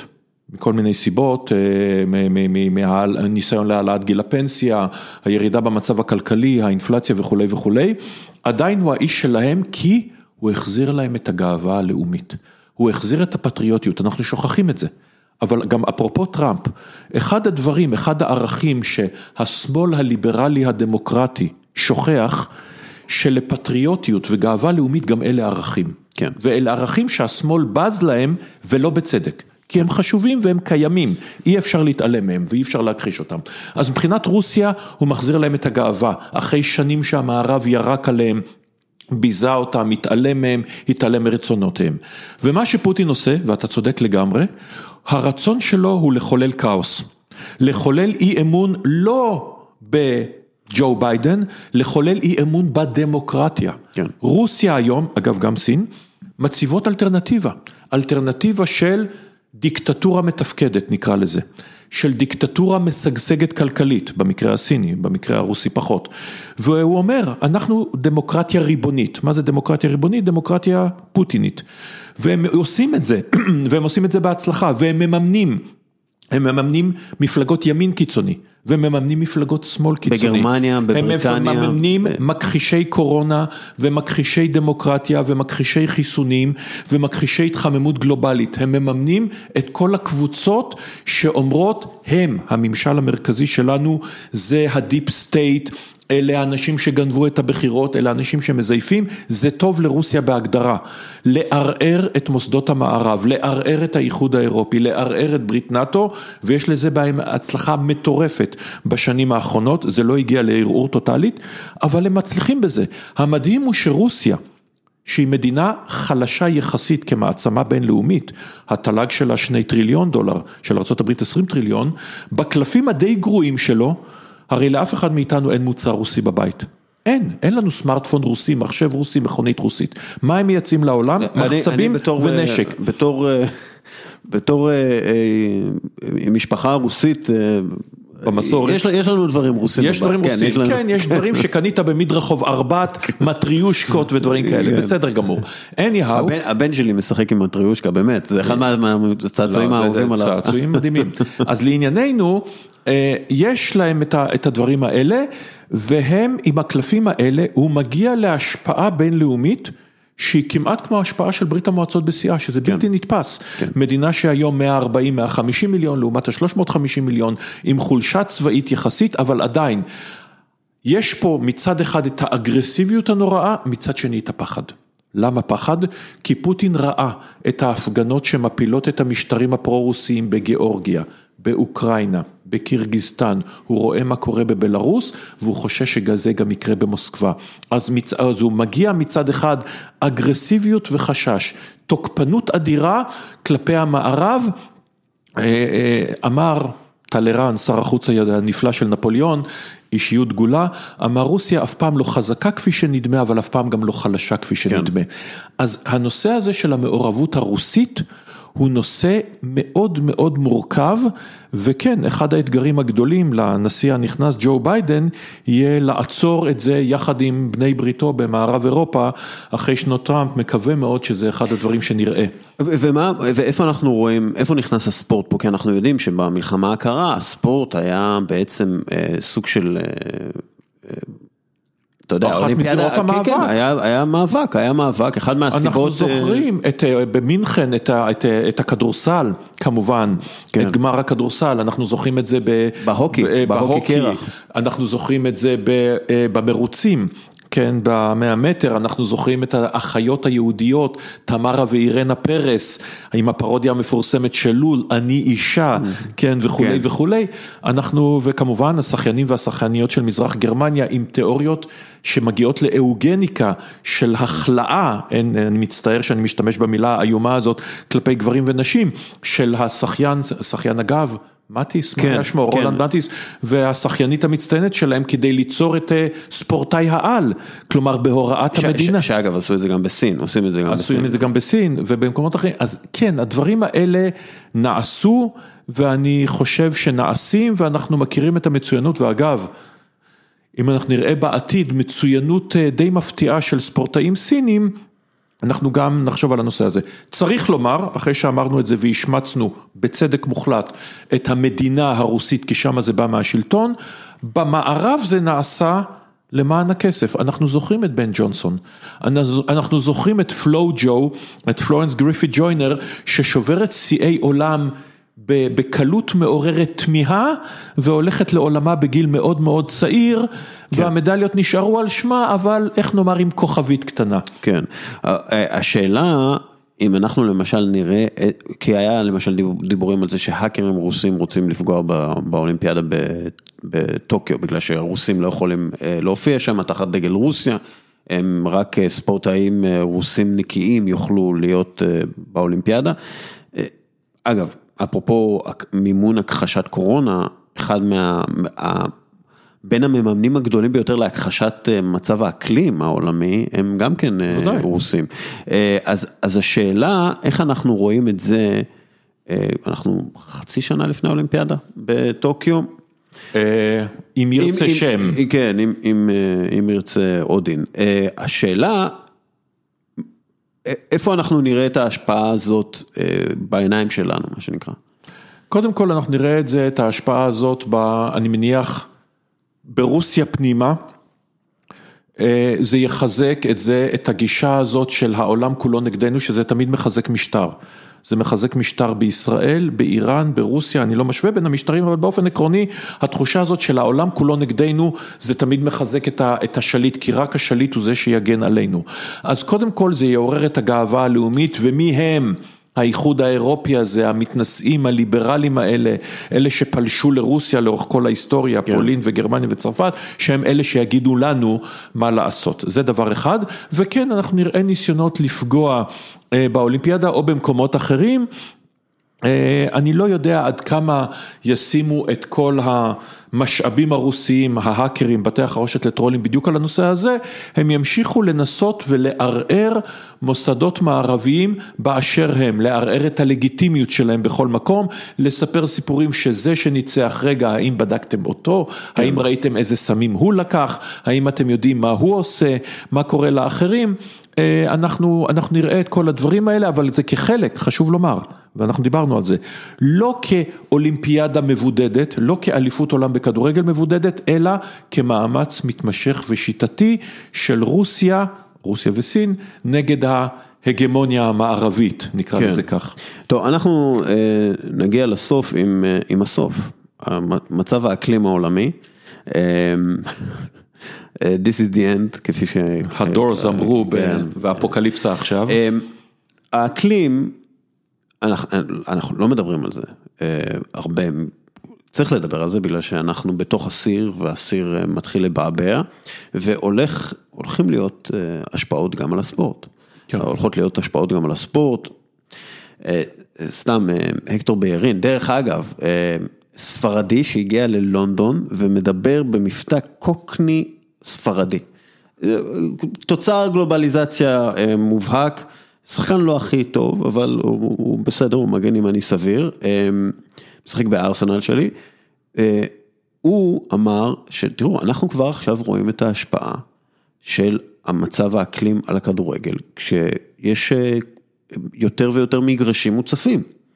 אנחנו רואים פשוט הצפות שאי אפשר לעצור, של מגרשים שנמצאים ליד נהרות או בגלל גשם רב מדי. השאלה אם, אם זה, אולי ההשפעות האלה ישנו את דעתם של רבים, ש, ואולי זה יוביל לאיזה שינוי משמעותי במדיניות המערב, מדיניות סין, מדיניות הודו, בכל מה שקשור לאקלים ולהסכמי האקלים, הדברים ההכרחיים האלה. אני נורא מקווה, אני טיפה סקפטי. מיד אני חוזר לנקודה הזאת, אבל גם לא דיברנו אגב על הקורונה והשפעתה על הספורט. כן. ואני חושב שההשפעה תהיה... זה נגמר, יש חיסונים. יש חיסונים, כן. ההשפעה הפסיכולוגית נשארת. כן. אני לא בטוח עד כמה אנשים, בעיקר מבוגרים, ירוצו להצטופף במטוסים, באולמות קונצרטים, באולמות תיאטרון ובמגרשים. זאת אומרת, עד כמה אנשים ירגישו נוח, בשנים הקרובות בוודאי, להגיע 50 אלף לאיצטדיון, אני לא יודע עד כמה זה יקרה. אני חושב, אני חושב שכבר עכשיו אנחנו רואים, כשיש מסיבות המוניות ברחבי ליברפול וברחבי, כן. אני, אני לא חושב שזאת תהיה בעיה. אתה חושב שתהיה בעיה, אני, אוקיי, הלוואי. אני, אני חושב, לחזור, ההפך, אני חושב שאנשים, יש צמא לבוא ולענות, כן. בסדר גמור, אולי אני טועה בנקודה הזאת, אני חושב שתהיינה השפעות פסיכולוגיות שאנחנו עוד לא מתחילים לשפוט אותן, כן. אבל כרגע אני רואה את הדברים האלה עם ה, אתה יודע, בתקצירי המשחקים ובמשחקים, עם הפסקול הזה של קהל מול היציעים הריקים, זה, זה קצת... קצת שובר לב. לחזור לענייננו, הנושא של ההתחממות הגלובלית או בעצם משברי האקלים, כי זה לא רק התחממות גלובלית, כן. זה מזג אוויר קיצוני. זה בכל ערי החוף, וערי החוף זה חלק עצום מהערים וגם מערי הספורט המסורתיות בעולם כולו, אם זה בארצות הברית, לוס אנג'לס מצד אחד וניו יורק מהצד השני ובולטימור ופילדלפיה ווושינגטון ובחוף המערבי סן פרנסיסקו, לוס אנג'לס וכולי, אם אנחנו מדברים על בריטניה, דיברת על ליברפול, דיברת על מנצ'סטר, אנחנו מדברים על פורטסמות' או אפילו על לונדון, כי התמזה יכולה לעלות ולהציף. כל ערי אירופה, בואו נזכור, נזכיר את זה לקהל שלנו, כל ערי אירופה, ערי הבירה, מוסקבה, ורשה, בוטפשט, בוקרשט, וינה, ברלין, רומא, פריז, לונדון וכולי, וסקנדינביה, אמסטרדם ובריסל, אנחנו מסתכלים על המפה שלהם, מה אנחנו רואים באמצע? נהר, כן. ובעיכול הנהר התחילה ההתיישבות. אם הנהרות האלה, הנהרות מתחילים להציף את הערים ואת ערי החוף, אז תהיה לזה השפעה אדירה שהספורט הוא חלק קטנטן ממנה, אולי אבל האוהדים, אותם אוהדים שהם בסופו של דבר אלקטורט, ואלקטורט שלפחות על פי הקלישאות והסטיגמות לא מזוהה עם המאבק הליברלי הזה, השמאלני הזה, איך לעזאזל איכות הסביבה, גם היא נהייתה עניין של כן. שמאל מול ימין, אני לא אבין, אולי אני כן אבין, אבל לא, זה אבל נושא לשיחה אחרת. דיברנו, אנחנו דיברנו לפני על ההשפעה הרוסית והמטרה שאתה יודע. נכון, זה... אבל זה לא רק מתחיל מרוסיה, כן, זה גם זה זה לא נהיה עניין אבל... של הליברלים האלה כן. מהחוף המזרחי אל מול האמריקאים האמיתיים, או אל מול האירופים האמיתיים, או ווטאבר, אם יש כזה דבר. אז לחזור לעניין. שאגב, זה נורא מצחיק אותי תמיד, שהמיעוט של האמריקאים רואה בעצמם כאמריקאים אמיתיים. זה, זה, זה תמיד. נכון. כן. אגב, זה בהערת סוגריים נכון בכל העולם, כשאנחנו מזדהים, אנחנו העירוניים אפילו, מסתכלים על העיקר. הוא הישראלי האמיתי, כן. גם אם היום יש שלושה אחוזים שחיים על האדמה ב-90 וחשיב. העלייה הראשונה מול העלייה השלישית פה בישראל. נכון, אבל נגיד אז הנתונים היו קצת אחרים ובאמת הקיבוצים באמת קבעו את גבולות המדינה, אבל עד היום יש לנו את היראת כבוד הזאת אל העיקר, הוא המחובר אל האדמה, הוא העם. אז לחזור לעניין, ההתחממות הגלובלית תעשה שלל שינויים. עכשיו השאלה, ויש בזה הרבה מאוד שאלות, החל מהטיסות במטוסים הפרטיים של הקבוצות לגביעי אירופה, והמשך באיצטדיונים עצמם, וכלה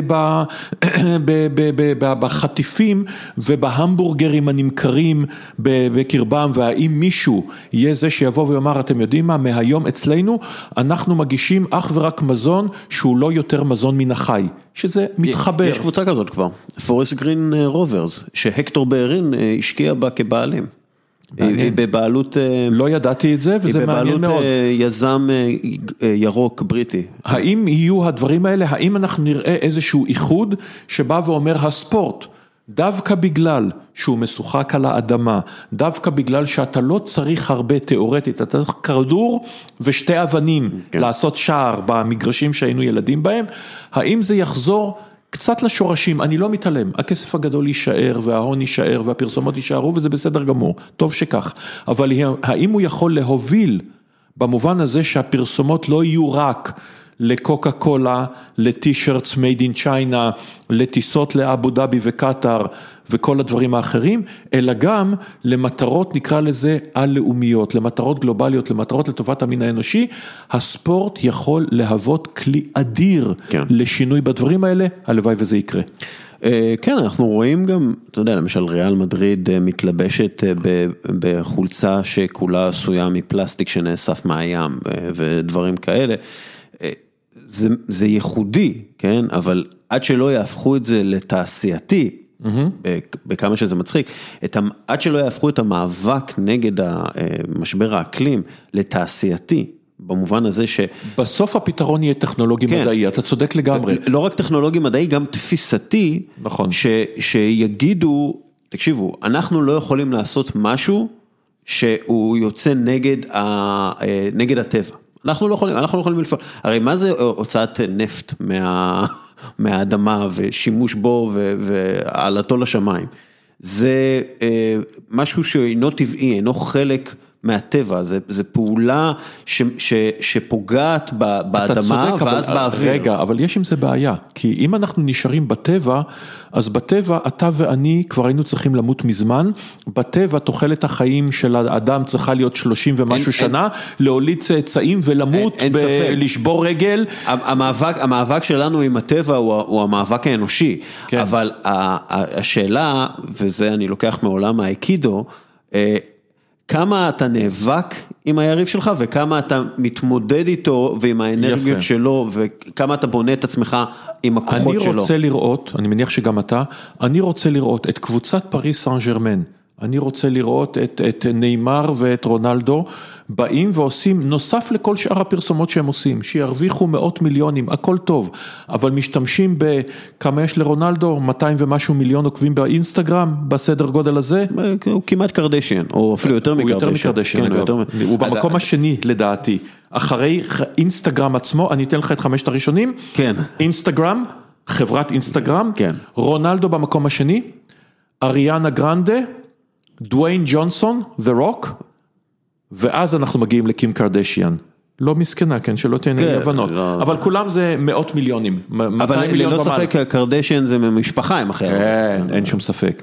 אתה יודע שאני מרצה על הקרדשיאנס? אני יודע, זה אחד הדברים המשעשעים ב- אנחנו- בעולם. אנחנו- אנחנו נסכם נעשה- את זה עם זה, נעשה אבל- שיחה אחרת, אבל לחזור לענייננו, אה, אה, אז אני רוצה שרונלדו יעשה פרסומות נוסף לכל שאר הדברים שהוא עושה, גם לדברים האלה, שיבוא ויאמר לכל הילדים שמעריצים אותו, לכל האחרים, אני, רונלדו, סתם בתור דוגמה, אתם יודעים מה, אתם כולכם מעריצים אותי, אני רוצה שתסתכלו לרגע על גרטה תונברג, גרטה תונברג כמשל, כן. מהללה יוסף זי כמשל, לא ספציפית הן, אולי כן, אבל גם אחרים. בואו נסתכל על זה שיש לנו כוכב אחד, כדור ארץ אחד, ואנחנו נחיה בו כולנו, שישתמשו בסלבריטאות, זה משאב, זה כן. משאב אדיר. הספורט עדיין, עם הכל, מצויר כמשהו נקי. בגלל זה הזעם האדיר שלנו על זיופי סמים. בגלל זה הזעם האדיר, בגלל זה בארצות הברית עד היום, מאה ו- ואחת שנים אחרי שזה קרה, ה-say it ain't so Joe, כן. על ארנולד רוטסטיין שקונה את תוצאות אליפות, אליפות הבייסבול, כן. שיקגו ווייט סוקס. הדבר הזה של הפגיעה בקודש הקודשים, בתואר של הספורט, אנחנו, זה שובר את ליבנו, גם כשאנחנו מבוגרים וציניקנים והכול. אז אם ישתמשו בכוח הספורט לדברים האלה, זה יהיה דבר מבורך. בוא, בוא, נשת... בוא נדבר באמת על אה, שימוש בכוח הספורט, וזה באמת השיחה האחרונה, הקרדשיאנס, ש... שבעצם הסלברטיות שלהם מתחילה עם כוכב ספורטיבי עצום בשם או.ג'יי אה, סימפסון, נכון. שרצח ככל הנראה, כן רצח, הוא הורשע. את, אה, הוא, כן, בסוף הוא הורשע כן, ב- בסוף כן. הוא רצח את אה, אשתו לשעבר, ו... והמאהב שלה. והמאהב שלה, אה, וקרדשיאן היה חבר שלו, קרדשיאן עורך הדין, שכחתי את שמו. רוברט. רוברט קרדשיאן היה עורך הדין שלו. רגע, עכשיו למה הוא עורך הדין שלו? כי הוא חבר אישי מאוד מאוד קרוב שלו. כן. על פי הטענה, או.ג'יי סימפסון מגיע אל ביתו של קרדשיאן עם תיק. שלכאורה בתיק הזה חושדים היו הבגדים המגואלים בדם, ואז רוברט קרדשיאן מצורף לצוות ההגנה ל dream team עם אלן דרשוביץ, בן שפירו, תנחש מה משותף לשניהם, כן. וג'וני קוקרן שעליו נעשתה פרודיה נהדרת בסיינפלד, למה? כי ברגע שהוא בצוות ההגנה יש חיסיון עורך דין לקוח ואי אפשר לחקור את קרדשיאן על תכולת התיק. ויש, היה את הסדרה הזאת, את הסרט, סדרה אה, אה, עם, אה, עם קובה, עם קובה, אה, גודינג ג'וניור. גודר ג'וניור, ואיך קוראים לו? וואי, שכחתי, דיוויד שווימר, ששיחק את קרדשיאן, ושם רואים כאילו את הקרדשיאנס הקטנות. מסתכלות על אבא שלהם שהפך למפורסם לאחד מהפרצופים המזוהים ביותר בארצות הברית. דרך אגב, לא בהכרח, הוא לא ממש רצה את זה, אבל זה מה שקרה, אחר כך הוא גם אה, אה, סבל מדיכאונות ומדברים כאלה, אבל הן כאילו הופכות, הן מסתכלות על זה ורואים כאילו את הניצוץ בעין של וואו, מה זה להיות אה, מפורסם. מפורסם, והן עושות את כספן העצום. ואת, כמה מיליארדים. כן.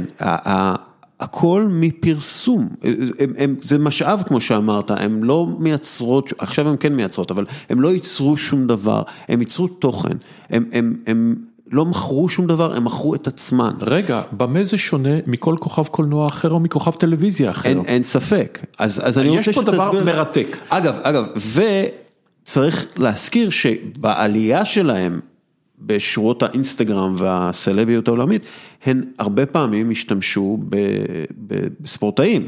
כדי להעלות את הסטטוס שלהם, היום הספורטאים צריכים להשתמש בסטטוס כן. שלהם כדי לעלות, אבל אני זוכר את בלייק גריפן ובן סימונס ועוד כל מיני ספורטאים כאלו ואחרים. כולל כאלה שהתחתנו, למר כן. אודום, שחקן ה-NBA שמתחתן. למר אודום והמפריס. וטומפסון, כן, והמפריס, שהיה נשוי 72 כן. ימים שלמים כן. לקים קרדשיאן. עכשיו, יש פה שורה של דברים מרתקים. קודם כל, הם, הם פיצחו את השיטה. יש המשפט המפורסם של אנדי וורהול, שבעתיד כל אחד יהיה מפורסם ל-15 דקות. הן כוכבות ריאליטי, ואנחנו מכירים את הריאליטי בישראל הקטנה והביצתית, שהריאליטי אוכל אותך, בולע אותך ויורק אותך, אני לא רוצה להשתמש בביטוי אחר, על מה עושה איתך. אנשים היו באח הגדול, אה, עושים פרסום בקניון בכפר סבא, אחרי זה עושים גרסת VIP של איזושהי תוכנית ריאליטי אחרת ונקסט, תנו לנו את הבא.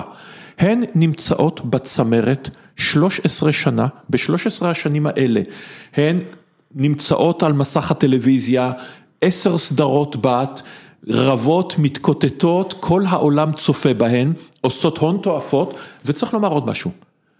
הן משתמשות בזה, או חלק מהן גם למטרות טובות. דיברנו על מטרות טובות, קים קרדשיאן היא הנציגה הבולטת ביותר של העם הארמני כיום. כן. במאבק מול האזרים, אני שם בצד מי צודק מי לא צודק. אה, קים קרדשיאן ש... נאבקת ש... למען שיפור במערכת השיפוט האמריקנית, היא השתמשה בטראמפ וטראמפ השתמש בה. שורה של דברים מרתקים ועוד דבר, נחזור רגע לספורט, הייתי בטוח שתתחיל ממנו, ברוס קייטלין כן, ג'נר. ברור.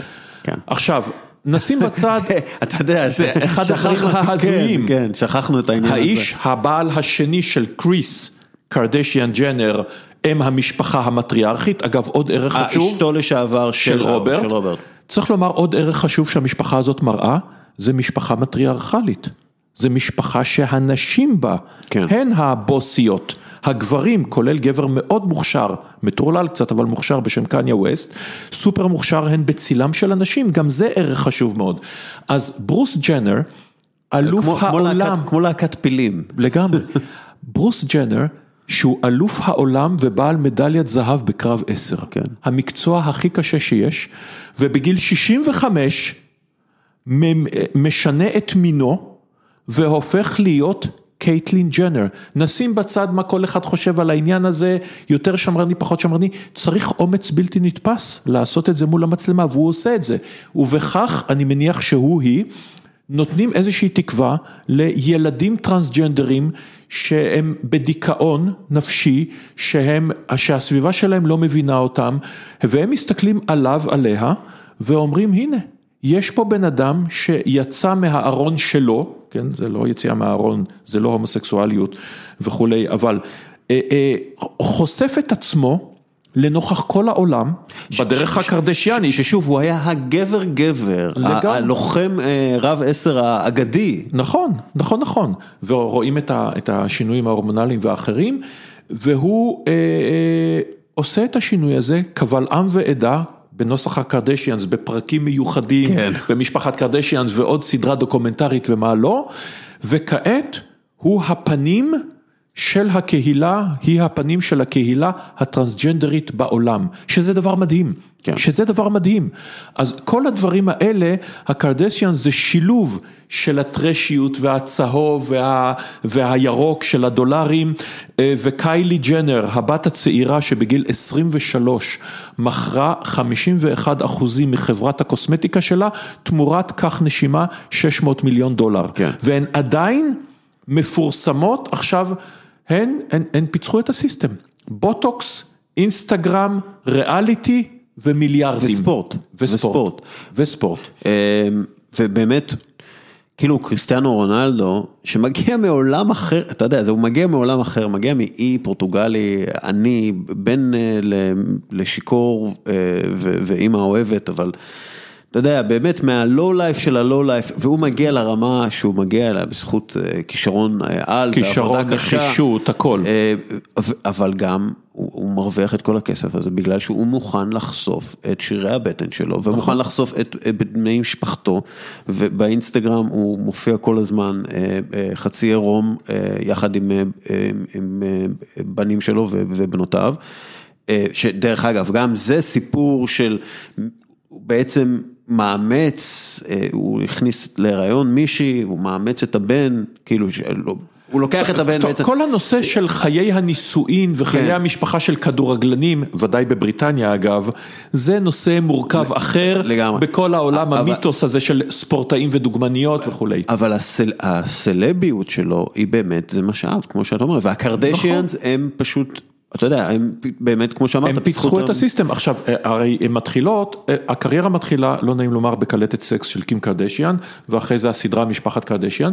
עכשיו קים קרדשיאן היא ה bestie של פריס הילטון, שהיא הייתה הקרדשיאן הקודמת. כן. פריס הילטון נולדה עם כפית, לא כסף, יהלום בפה, משפחת הילטון, והיא החברה הכי טובה של ניקול ריצ'י, והן עושות תוכניות ריאליטי, והן נעלמו מהעין. נכון. הקרדשיאנס מחזיקות מעמד 14 שנה. אגב, פריס הילטון ורונלדו היו ביחד, ולמרות זאת רונלדו עבר אה, את הבדיקה הרפואית שלו בריאל מדריד, אבל כן. אז לחזור לענייננו, הקרדשיאנס הם נהפכו לסמל ולמותג כלל עולמי, הם הגילטי פלז'ר, אתה יודע, אה, אה, כשדיברו איתי, אה, כשאני נתתי את ההרצאה הזאת, אני נותן אותה כמה פעמים, אבל נתתי אותה בפעם הראשונה, גיא לרר ראיין אותי, הוא היה מאוד משועשע, אורן נהרי עם כל הדימוי שלו מדבר על הקרדשיאנס, ואז מתחילות ליצור איתי קשר, אתה יודע, נשים הטופ של הטופ, הקלאסה של הקלאסה, איפה אתה מרצה? תשמע, אני, אני מעריצה של הקרדשיאנס, אני מתה על הקרדשיאנס, אתה יודע, דברים ש... וזה היה, אה, זה, זה, זה סיפור מדהים, זה ו- סיפור מרתק על העולם של היום, לא בהתנשאות, באמת מתוך הערכה והבנה שהן באמת הבינו ומיצו את השיטה. ותחשוב על זה שאו.ג'י סימפסון לא כוכב הפוטבול שהוא, אה, והוא לא עושה את המעשה הנפשע הזה, והוא לא חבר של רוברט אה, קרדשיאן, מאוד יכול להיות שכל התופעה המדהימה הזאת לא קורית עם הקרדשיאן, זה קורית בדבר אחר. משפחה אחרת. משפחה אחרת, זה אבל- קורה בכל מקרה. אבל זה, החיבור הזה הוא תמיד אה, מדהים אותי. החיבור הספורטיבי הזה, התרבותי, כי בארצות הברית הספורט הוא חלק מה, מהתרבות, אה, הרבה יותר מאשר כאן, ובגלל זה זה גם, אתה יודע, החיבור נראה מאוד טבעי. וגם, בוא נחשוב על זה, למה בעצם אנחנו מעריצים, אולי אנחנו גם יש לנו ביקורת, אבל מעריצים אנשים כמו ביל גייטס, מרק צוקרברג, אה, ברין, פייג' וכולי וכולי, שכולם נולדו לבתים מאוד עשירים. במקרה של צוקרברג וגייטס לבתים של מולטי מיליונרים, ונכון, הייתה להם נחישות, כישרון, יוזמה, גדלו בגיל אפס עם כל, ה, עם כל היתרונות, של הורים תומכים שנתנו להם מחשב כשלאף אחד לא היה, והיו במקום הנכון, בזמן הנכון, במדינה הנכונה, עם הכישורים הנכונים, ונהיו מיליארדרים, הקרדשיאנס משחקות נהדר כן. עם הקלפים שיש להן ביד. ואותו דבר רונלדו, ואותו דבר אחרים. אני מסיר את הכובע המטאפורי שלי בפני אנשים שלוקחים את הכישרון שיש להם, ועם הנחישות והאומץ והיוזמה, עושים איתו והולכים איתו כמה שרק אפשר. ובחלק של רונלדו, אגב, צריך לומר שזה גם המראה החיצוני שלו. נניח מסי כדורגלן נפלא, נראה קצת שונה ועל כן אה, הפרסומות שלו אני מניח הן פרסומות קצת שונות משל רונלדו, אותו דבר ל- לכוכבים אחרים, בסדר גמור.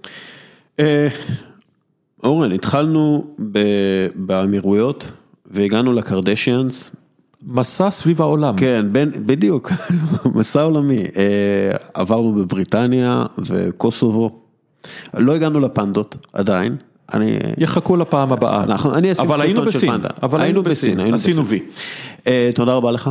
תודה רבה לך על ההזמנה, היה כיף גדול. יאללה. אוקיי, זה היה אה, כיף.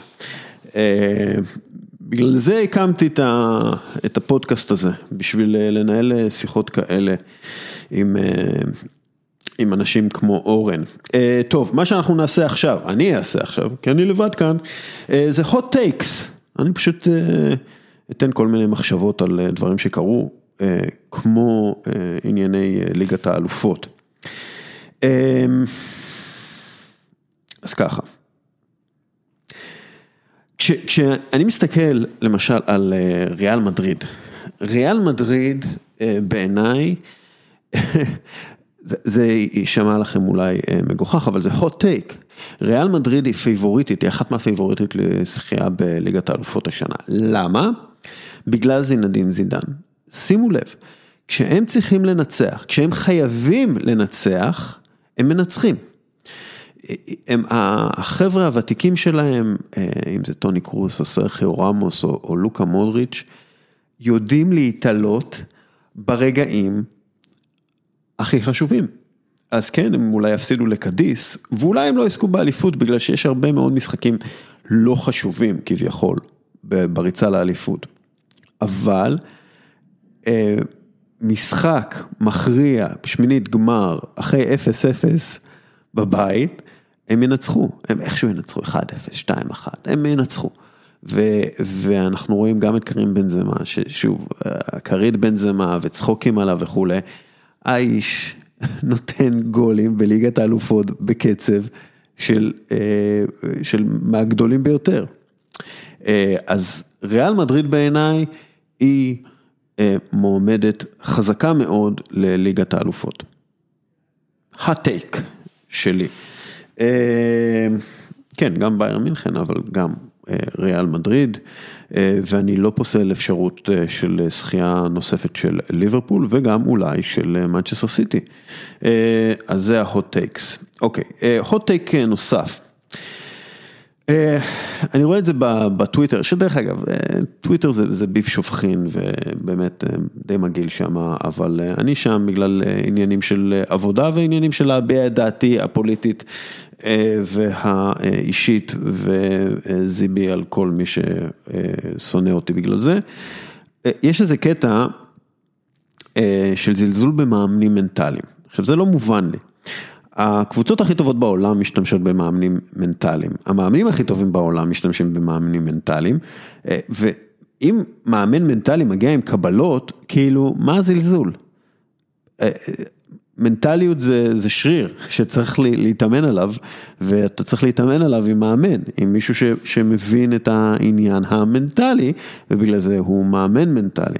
למשל אני לוקח לדוגמה את בודו גלים, אתם בטח שמעתם עליהם, אם אתם עוקבים אחריי ואחרי העמוד שלנו בפייסבוק, זו קבוצה שכובשת 96 שערים ב-28 משחקים וזוכה באליפות הראשונה שלהם בנורבגיה.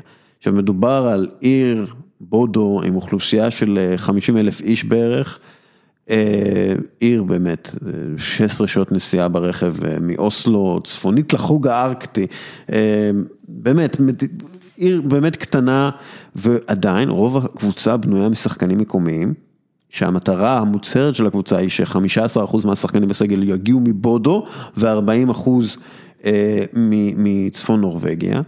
ובתחילת העונה הם מוכרים את הכוכב הגדול ביותר, את ינס פטר האוגה למילאן, אה, אבל הם נותנים בראש, והם פשוט כל פעם שכובשים נגדם, הם כובשים חמישייה, זה, זה, זה, הם כובשים כמעט שלושה וחצי שערים למשחק, זה, זה די מדהים. והנשק הסודי שלהם הוא מאמן מנטלי. בחור בשם ביורן מנסוורק, שהוא טייס בחיל האוויר הנורבגי, אה, שירת באפגניסטן ו- ולוב, והוא המאמן המנטלי שלהם, של הקבוצה מ-2017.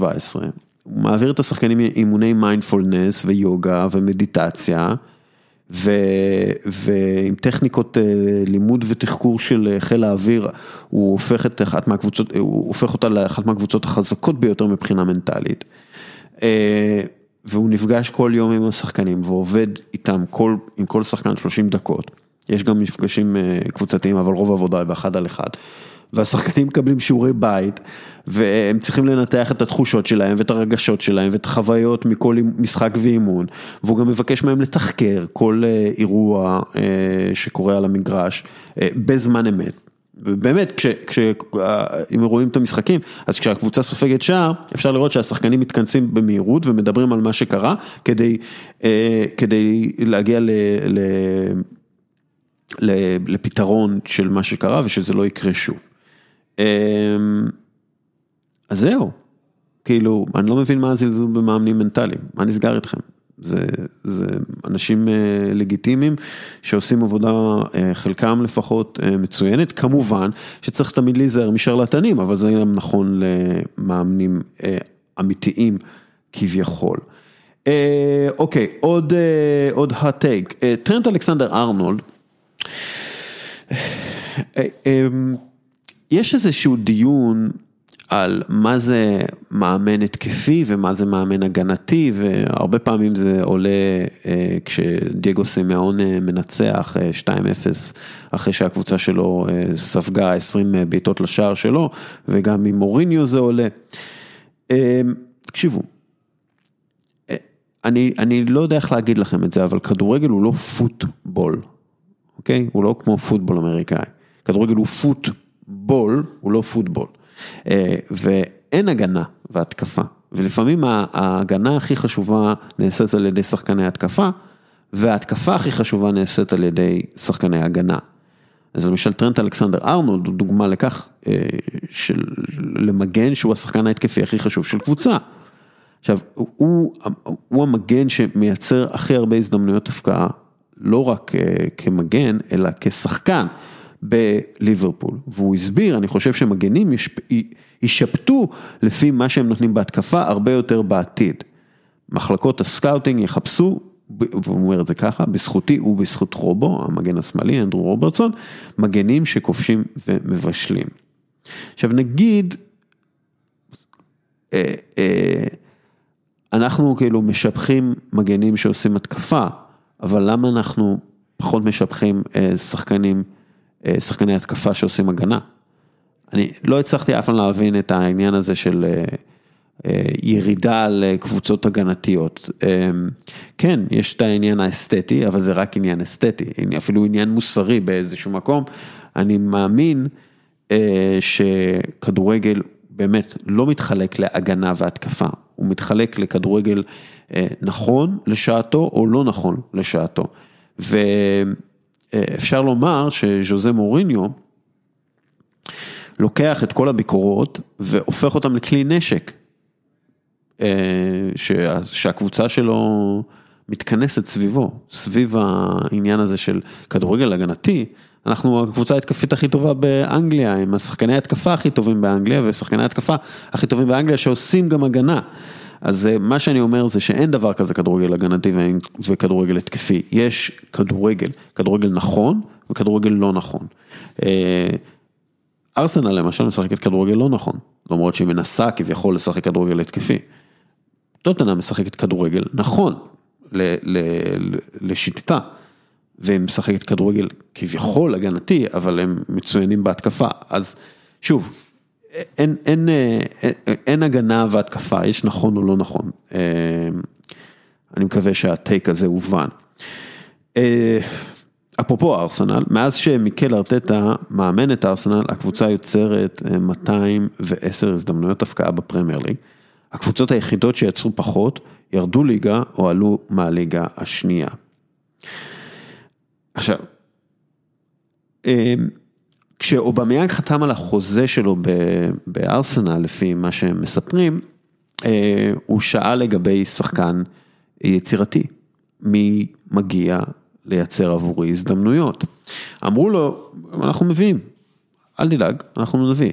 אמרו, אנחנו נביא את וויליאן, וכך הצליחו, ואמרו, נביא גם את חוסם עוואר מליון, יצרן הזדמנויות מובהק, ולא הביאו אותו, הביאו את תומאס פרטי במקום. עכשיו, כשאנחנו מסתכלים על היצרן הזדמנויות הכי גדול של ארסנל בשנים האחרונות, זה מסות אוזיל, שהיה מייצר 2.5 עד 4 הזדמנויות הפקעה במשחק, לפעמים יותר, כמו ברונו פרננדז, היו לו משחקים של 8 הזדמנויות הפקעה שהוא מייצר וכולי, אבל אוזיל בישל רק שער אחד לאובמיאנג, אוקיי? אז, אז אנחנו מדברים על קבוצה שהבעיה שלה זה, זה לא שחקן כזה או אחר, זה כל השחקנים. זה, זה, זה גם לא בעיה של מאמן, ועוד מעט אני, אני אגיד משהו שג'יימי גרגר אמר ואני מסכים איתו במאה אחוז. ארסנל צריכה לעבור שיפוץ מטורף בסגל. והם לא עשו את זה בגלל עניינים כספיים. למרות שמדובר בבעלים מיליארדרים, הם לא מוכנים לשים את הכסף הגדול לשיפוץ ההכרחי הזה. אז נוצר איזה ייצור כלאיים כזה של קבוצה מורכבת משחקנים מאוד גרועים, ושחקנים שחלקם מבטיחים וחלקם פשוט כלום.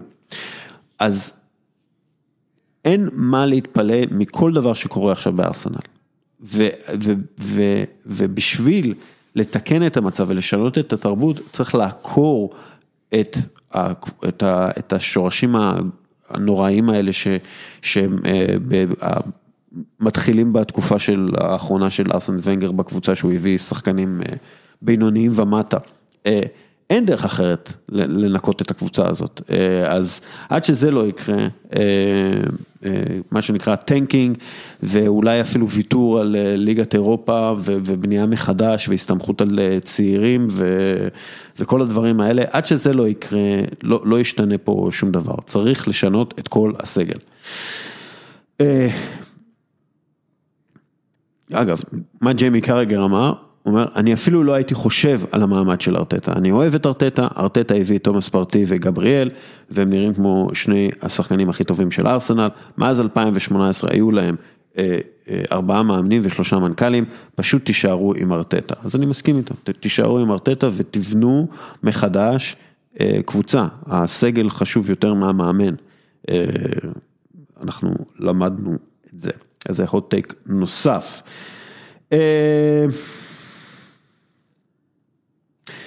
אנטוניו קונטה. אנטוניו, אה, אנטוניו קונטה בליגת האלופות מודח ב-2012-2013 ברבע הגמר, ואז 2013-2014 מודח ב, ב, בשלב הבתים. 2017-2018 מודח בשמינית הגמר, 2019-2020 מודח ב... בשלב הבתים, וגם העונה הוא מודח בשלב הבתים. כשהם במקום האחרון, אינטר בפעם הראשונה בהיסטוריה שלהם. אנטוניו קונטה קיבל הרבה מחמאות מאיתנו ובכלל, באופן כללי, על, על כך, על מה שהצליח לעשות ביובנטוס ובצ'לסי. הוא הגיע למקום הנכון, בזמן הנכון, אבל טיימינג זה, זה תמיד עניין של תזמון, ואני חושב שהבעיה שלו היא שהוא לא מאמן שיכול להוציא את המיטב מקבוצה בכמה תחרויות, הוא לא מאמן שיודע להשתמש בכלים שיש לו בצורה המיטבית, הוא כן מאמן שמאוד קשה לשחק איתו, עבורו. והוא כן מאמן ש, שעושה הרבה טעויות, ובשביל שהוא ייחשב לאחד מהמאמנים הגדולים בימינו, הוא יהיה חייב להצליח בליגת האלופות מתישהו, במקביל להצלחתו או אי הצלחתו בליגה. עכשיו, אני חושב שבגלל שאינטר עכשיו לא תהיה בליגת אירופה ולא בליגת האלופות, אז היא, היא תהיה בעצם, היא תוכל להתמקד שבוע אחרי שבוע במשחק בסריה A, ואני חושב שהיא תצליח בזכות זה לצבור הרבה נקודות ולהצליח במקומות אחרים, ש... במקומות, סליחה, שאחרות לא מצליחות בהן.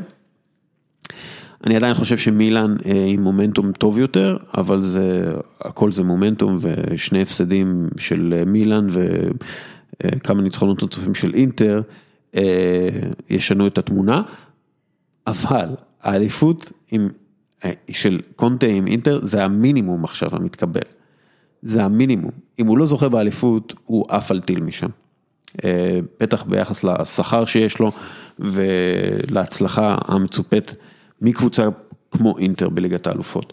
אז מבחן מאוד גדול לאנטוניו קונטה, לא רק השנה, גם בשנה הבאה, הוא יהיה חייב להצליח בליגת האלופות, מתישהו, כי כרגע זה לא קורה. טוב, hot takes, מה עוד אפשר להגיד? אהה. טוב, לא, לא אמרתי את זה שהוא איפה מטומטמים, אבל ביום שישי שעבר, אנשי פיפא קיבלו 80 אלף דולר כל אחד, כתשלומי אשל או משהו כזה, זה משהו שטותי כזה, כדי להשתתף בשיחת טלפון, בזום. זה סתם, זה מה שנקרא שחיתות קטנה כזאת. של פיפא. ההתאחדות לכדורגל ו... וכל ה... כל העסקנים, הם, הם, הם משרתים בעיקר את עצמם, זה אחת מהבעיות הכי גדולות של הכדורגל שלנו. והדבר הקטן הזה, כן, בסך הכל לפיפ"א יש הרבה כסף, הם יכולים לשלם לעסקנים שמנהלים אותה, במיוחד שהם קובעים את השכר של עצמם. ההתאחדויות לכדורגל צריכות להתחיל אה, לעבוד כמו שצריך, אין, אין דרך אחרת להסביר את זה, הן פשוט לא עושות את העבודה. יש אנשי מקצוע מצוינים בפיפ"א ובוופ"א ובהרבה מקומות כאלה, אבל זה לא משנה אם הם משרתים עסקנים מושחתים ועסקנים שכל מה שאכפת להם זה מהכסף, מכספי האשל שהם מקבלים. צריך מנהלי כדורגל אמיתיים שינהלו את הכדורגל. זה לא קורה, בגלל זה אנחנו רואים כל מיני עיוותים ואנחנו נמשיך לראות עיוותים בפורמטים ובמונדיאלים ובכל הדברים האלה. סתם, קטר, כן, קטר שזכתה במונדיאל המושחת בכל הזמנים, תאפשר להניף את דגל הגאווה במונדיאל, אבל גבר שרוצה לשכב עם גבר אחר במונדיאל בקטר לא יוכל לעשות זאת, כי יכניסו אותו לכלא. זה השטויות שאנחנו צריכים להתמודד איתן. זהו. אוקיי, אוקיי, אוקיי, אוקיי, אוקיי, אוקיי, טוב. ודבר אחרון, וזה, וזה משהו שהתחלתי איתו את העניין, את הפרק הזה. ההתאחדות לכדורגל תהיה חייבת, ההתאחדות לכדורגל הישראלית תהיה חייבת לבדוק את הרוכש החדש של בית"ר, ולבדוק מאיפה הכסף שלו, ולבדוק אם יש לו כסף בכלל, ולבדוק את כל הדברים האלה ש, שאני ועיתונאים אחרים, וגם צייצנים דרך אגב, מגלים על אותו שייח, או לא שייח, או מה שלא תרצו. בית"ר ירושלים היא קבוצה חשובה מאוד בכדורגל הישראלי ובכדורגל האירופאי אפילו, הייתי אומר, כי, כי יש לה שם באירופה, מסיבות כאלו ואחרות. האוהדים של בית"ר ירושלים, רובם ככולם רוצים בטובת הקבוצה ורוצים בטובת נגיד השלום או וואטאבר, כן, ה, עם האמירתים, אבל למכור את הקבוצה או 50% ממנה למישהו שאנחנו לא יודעים מי הוא בדיוק, זאת לא הדרך הטובה, לעשות שלום או לעשות כדורגל. צריך לבדוק את הדברים האלה. הפועל תל אביב נראית כמו כלום ושום דבר אחרי הבעלות של אמיר כבירי עליה, ופשיטת הרגל שהגיעה אחריה. הפועל תל אביב בעצם מאבדת את מקומה כקבוצת צמרת, מאוד יכול להיות שהיא יורדת עוד פעם לליגה השנייה, אני לא רואה כל כך המונים שמתחילים לאהוד אותה, אני כן רואה הרבה אנשים שמפסיקים סוג של לאהוד אותה, או מפסיקים להתעניין, כי בכל זאת, כמה אפשר לסבול. אז אם אם הפועל תל אביב נפלה מדבר כזה, מבעלות של אדם, בוא נגיד, לא עשיר, שצייר את עצמו כעשיר במיוחד וכביכול השקיע הרבה מאוד כספים שלו בקבוצה ואז כל העניין הזה קרס, אז זה יכול לקרות לכל קבוצה, זה יכול לקרות גם לבית"ר ירושלים וזה יכול גם לקרות למכבי תל אביב והאוהדים צריכים לדעת את זה ולהבין את זה ו... ולא להתעוור ממה שיכול להיות או ממה שיכולים להביא, אוקיי? יש הרבה דברים שאנחנו לא יודעים על המשקיעים האלה. וצריך לעקוב אחרי מה שהם עושים. וזה מה שאני אומר, ובזה אני אסכם את ה pod הזה. אז בואו נראה, עברנו, היינו, ב, היינו בבודו, בנורבגיה, הגענו ללונדון, מן הסתם, דיברנו קצת על ליברפול, והיינו במילאנו של קונטה, אפילו אמרתי שריאל מדריד פייבוריטית שלי לזכות בליגת האלופות, סתם לא פייבוריטית, תזכה, אולי תזכה בליגת האלופות. זהו, יהיה עוד פודקאסט כנראה ביום שני עם מעיין אפרת, אז ככה. לסיכום, הפרק הזה היה בחסות קפה טורקי עילית, הפעם ללא פינת באמיתי, אבל יהיה לכם באמיתי בפייסבוק, כרגיל, תענו ותגיבו וכל הדברים האלה, זה תמיד טוב לנו. הפרק, פירוט הפרק, סליחה, בחסות עסק טעים. עסק טעים זה עסק של אוכל, של עסק מקומי מאוד, עסק ביתי מאוד, והם עושים אוכל שאתם יכולים להזמין. יש להם תפריט חדש מהשביעי בדצמבר, היום הולדת של לארי בירד, ואתם יכולים להזמין למשל סלסלת ירקות שרופים חריפה, או סלט כרוב צלוי עם גרעיני דלעת, עגבניה שרופה, אגוזים וגבינה. ואם אתם רוצים, יש שניצלים של שישי שאתם יכולים להזמין, או בורקס כשר, רולדה של ארבע מנות, או קובה, סלק. בצד כזה, אתם יכולים להזמין משהו שנקרא גוואלד, קיגל אטריות, ביצים מבושלות בקרמל ופלפל שחור. מה שנקרא English Cake. ואת כל הדברים האלה אנחנו נתייג את העמוד שלהם, אתם יכולים להגיע לשם, יש את הטלפונים. זה, זה, זה עסק טעים חברים, זה טעים. אז תודה רבה לקפה טורקי עילית, לעסק טעים, תודה רבה לאורן הארי שהגיע אלינו, תודה רבה לקרדשיאנס שדיברנו עליהם, תודה רבה לך, מאזין יקר שנשאר עד הסוף, יאללה, ביי.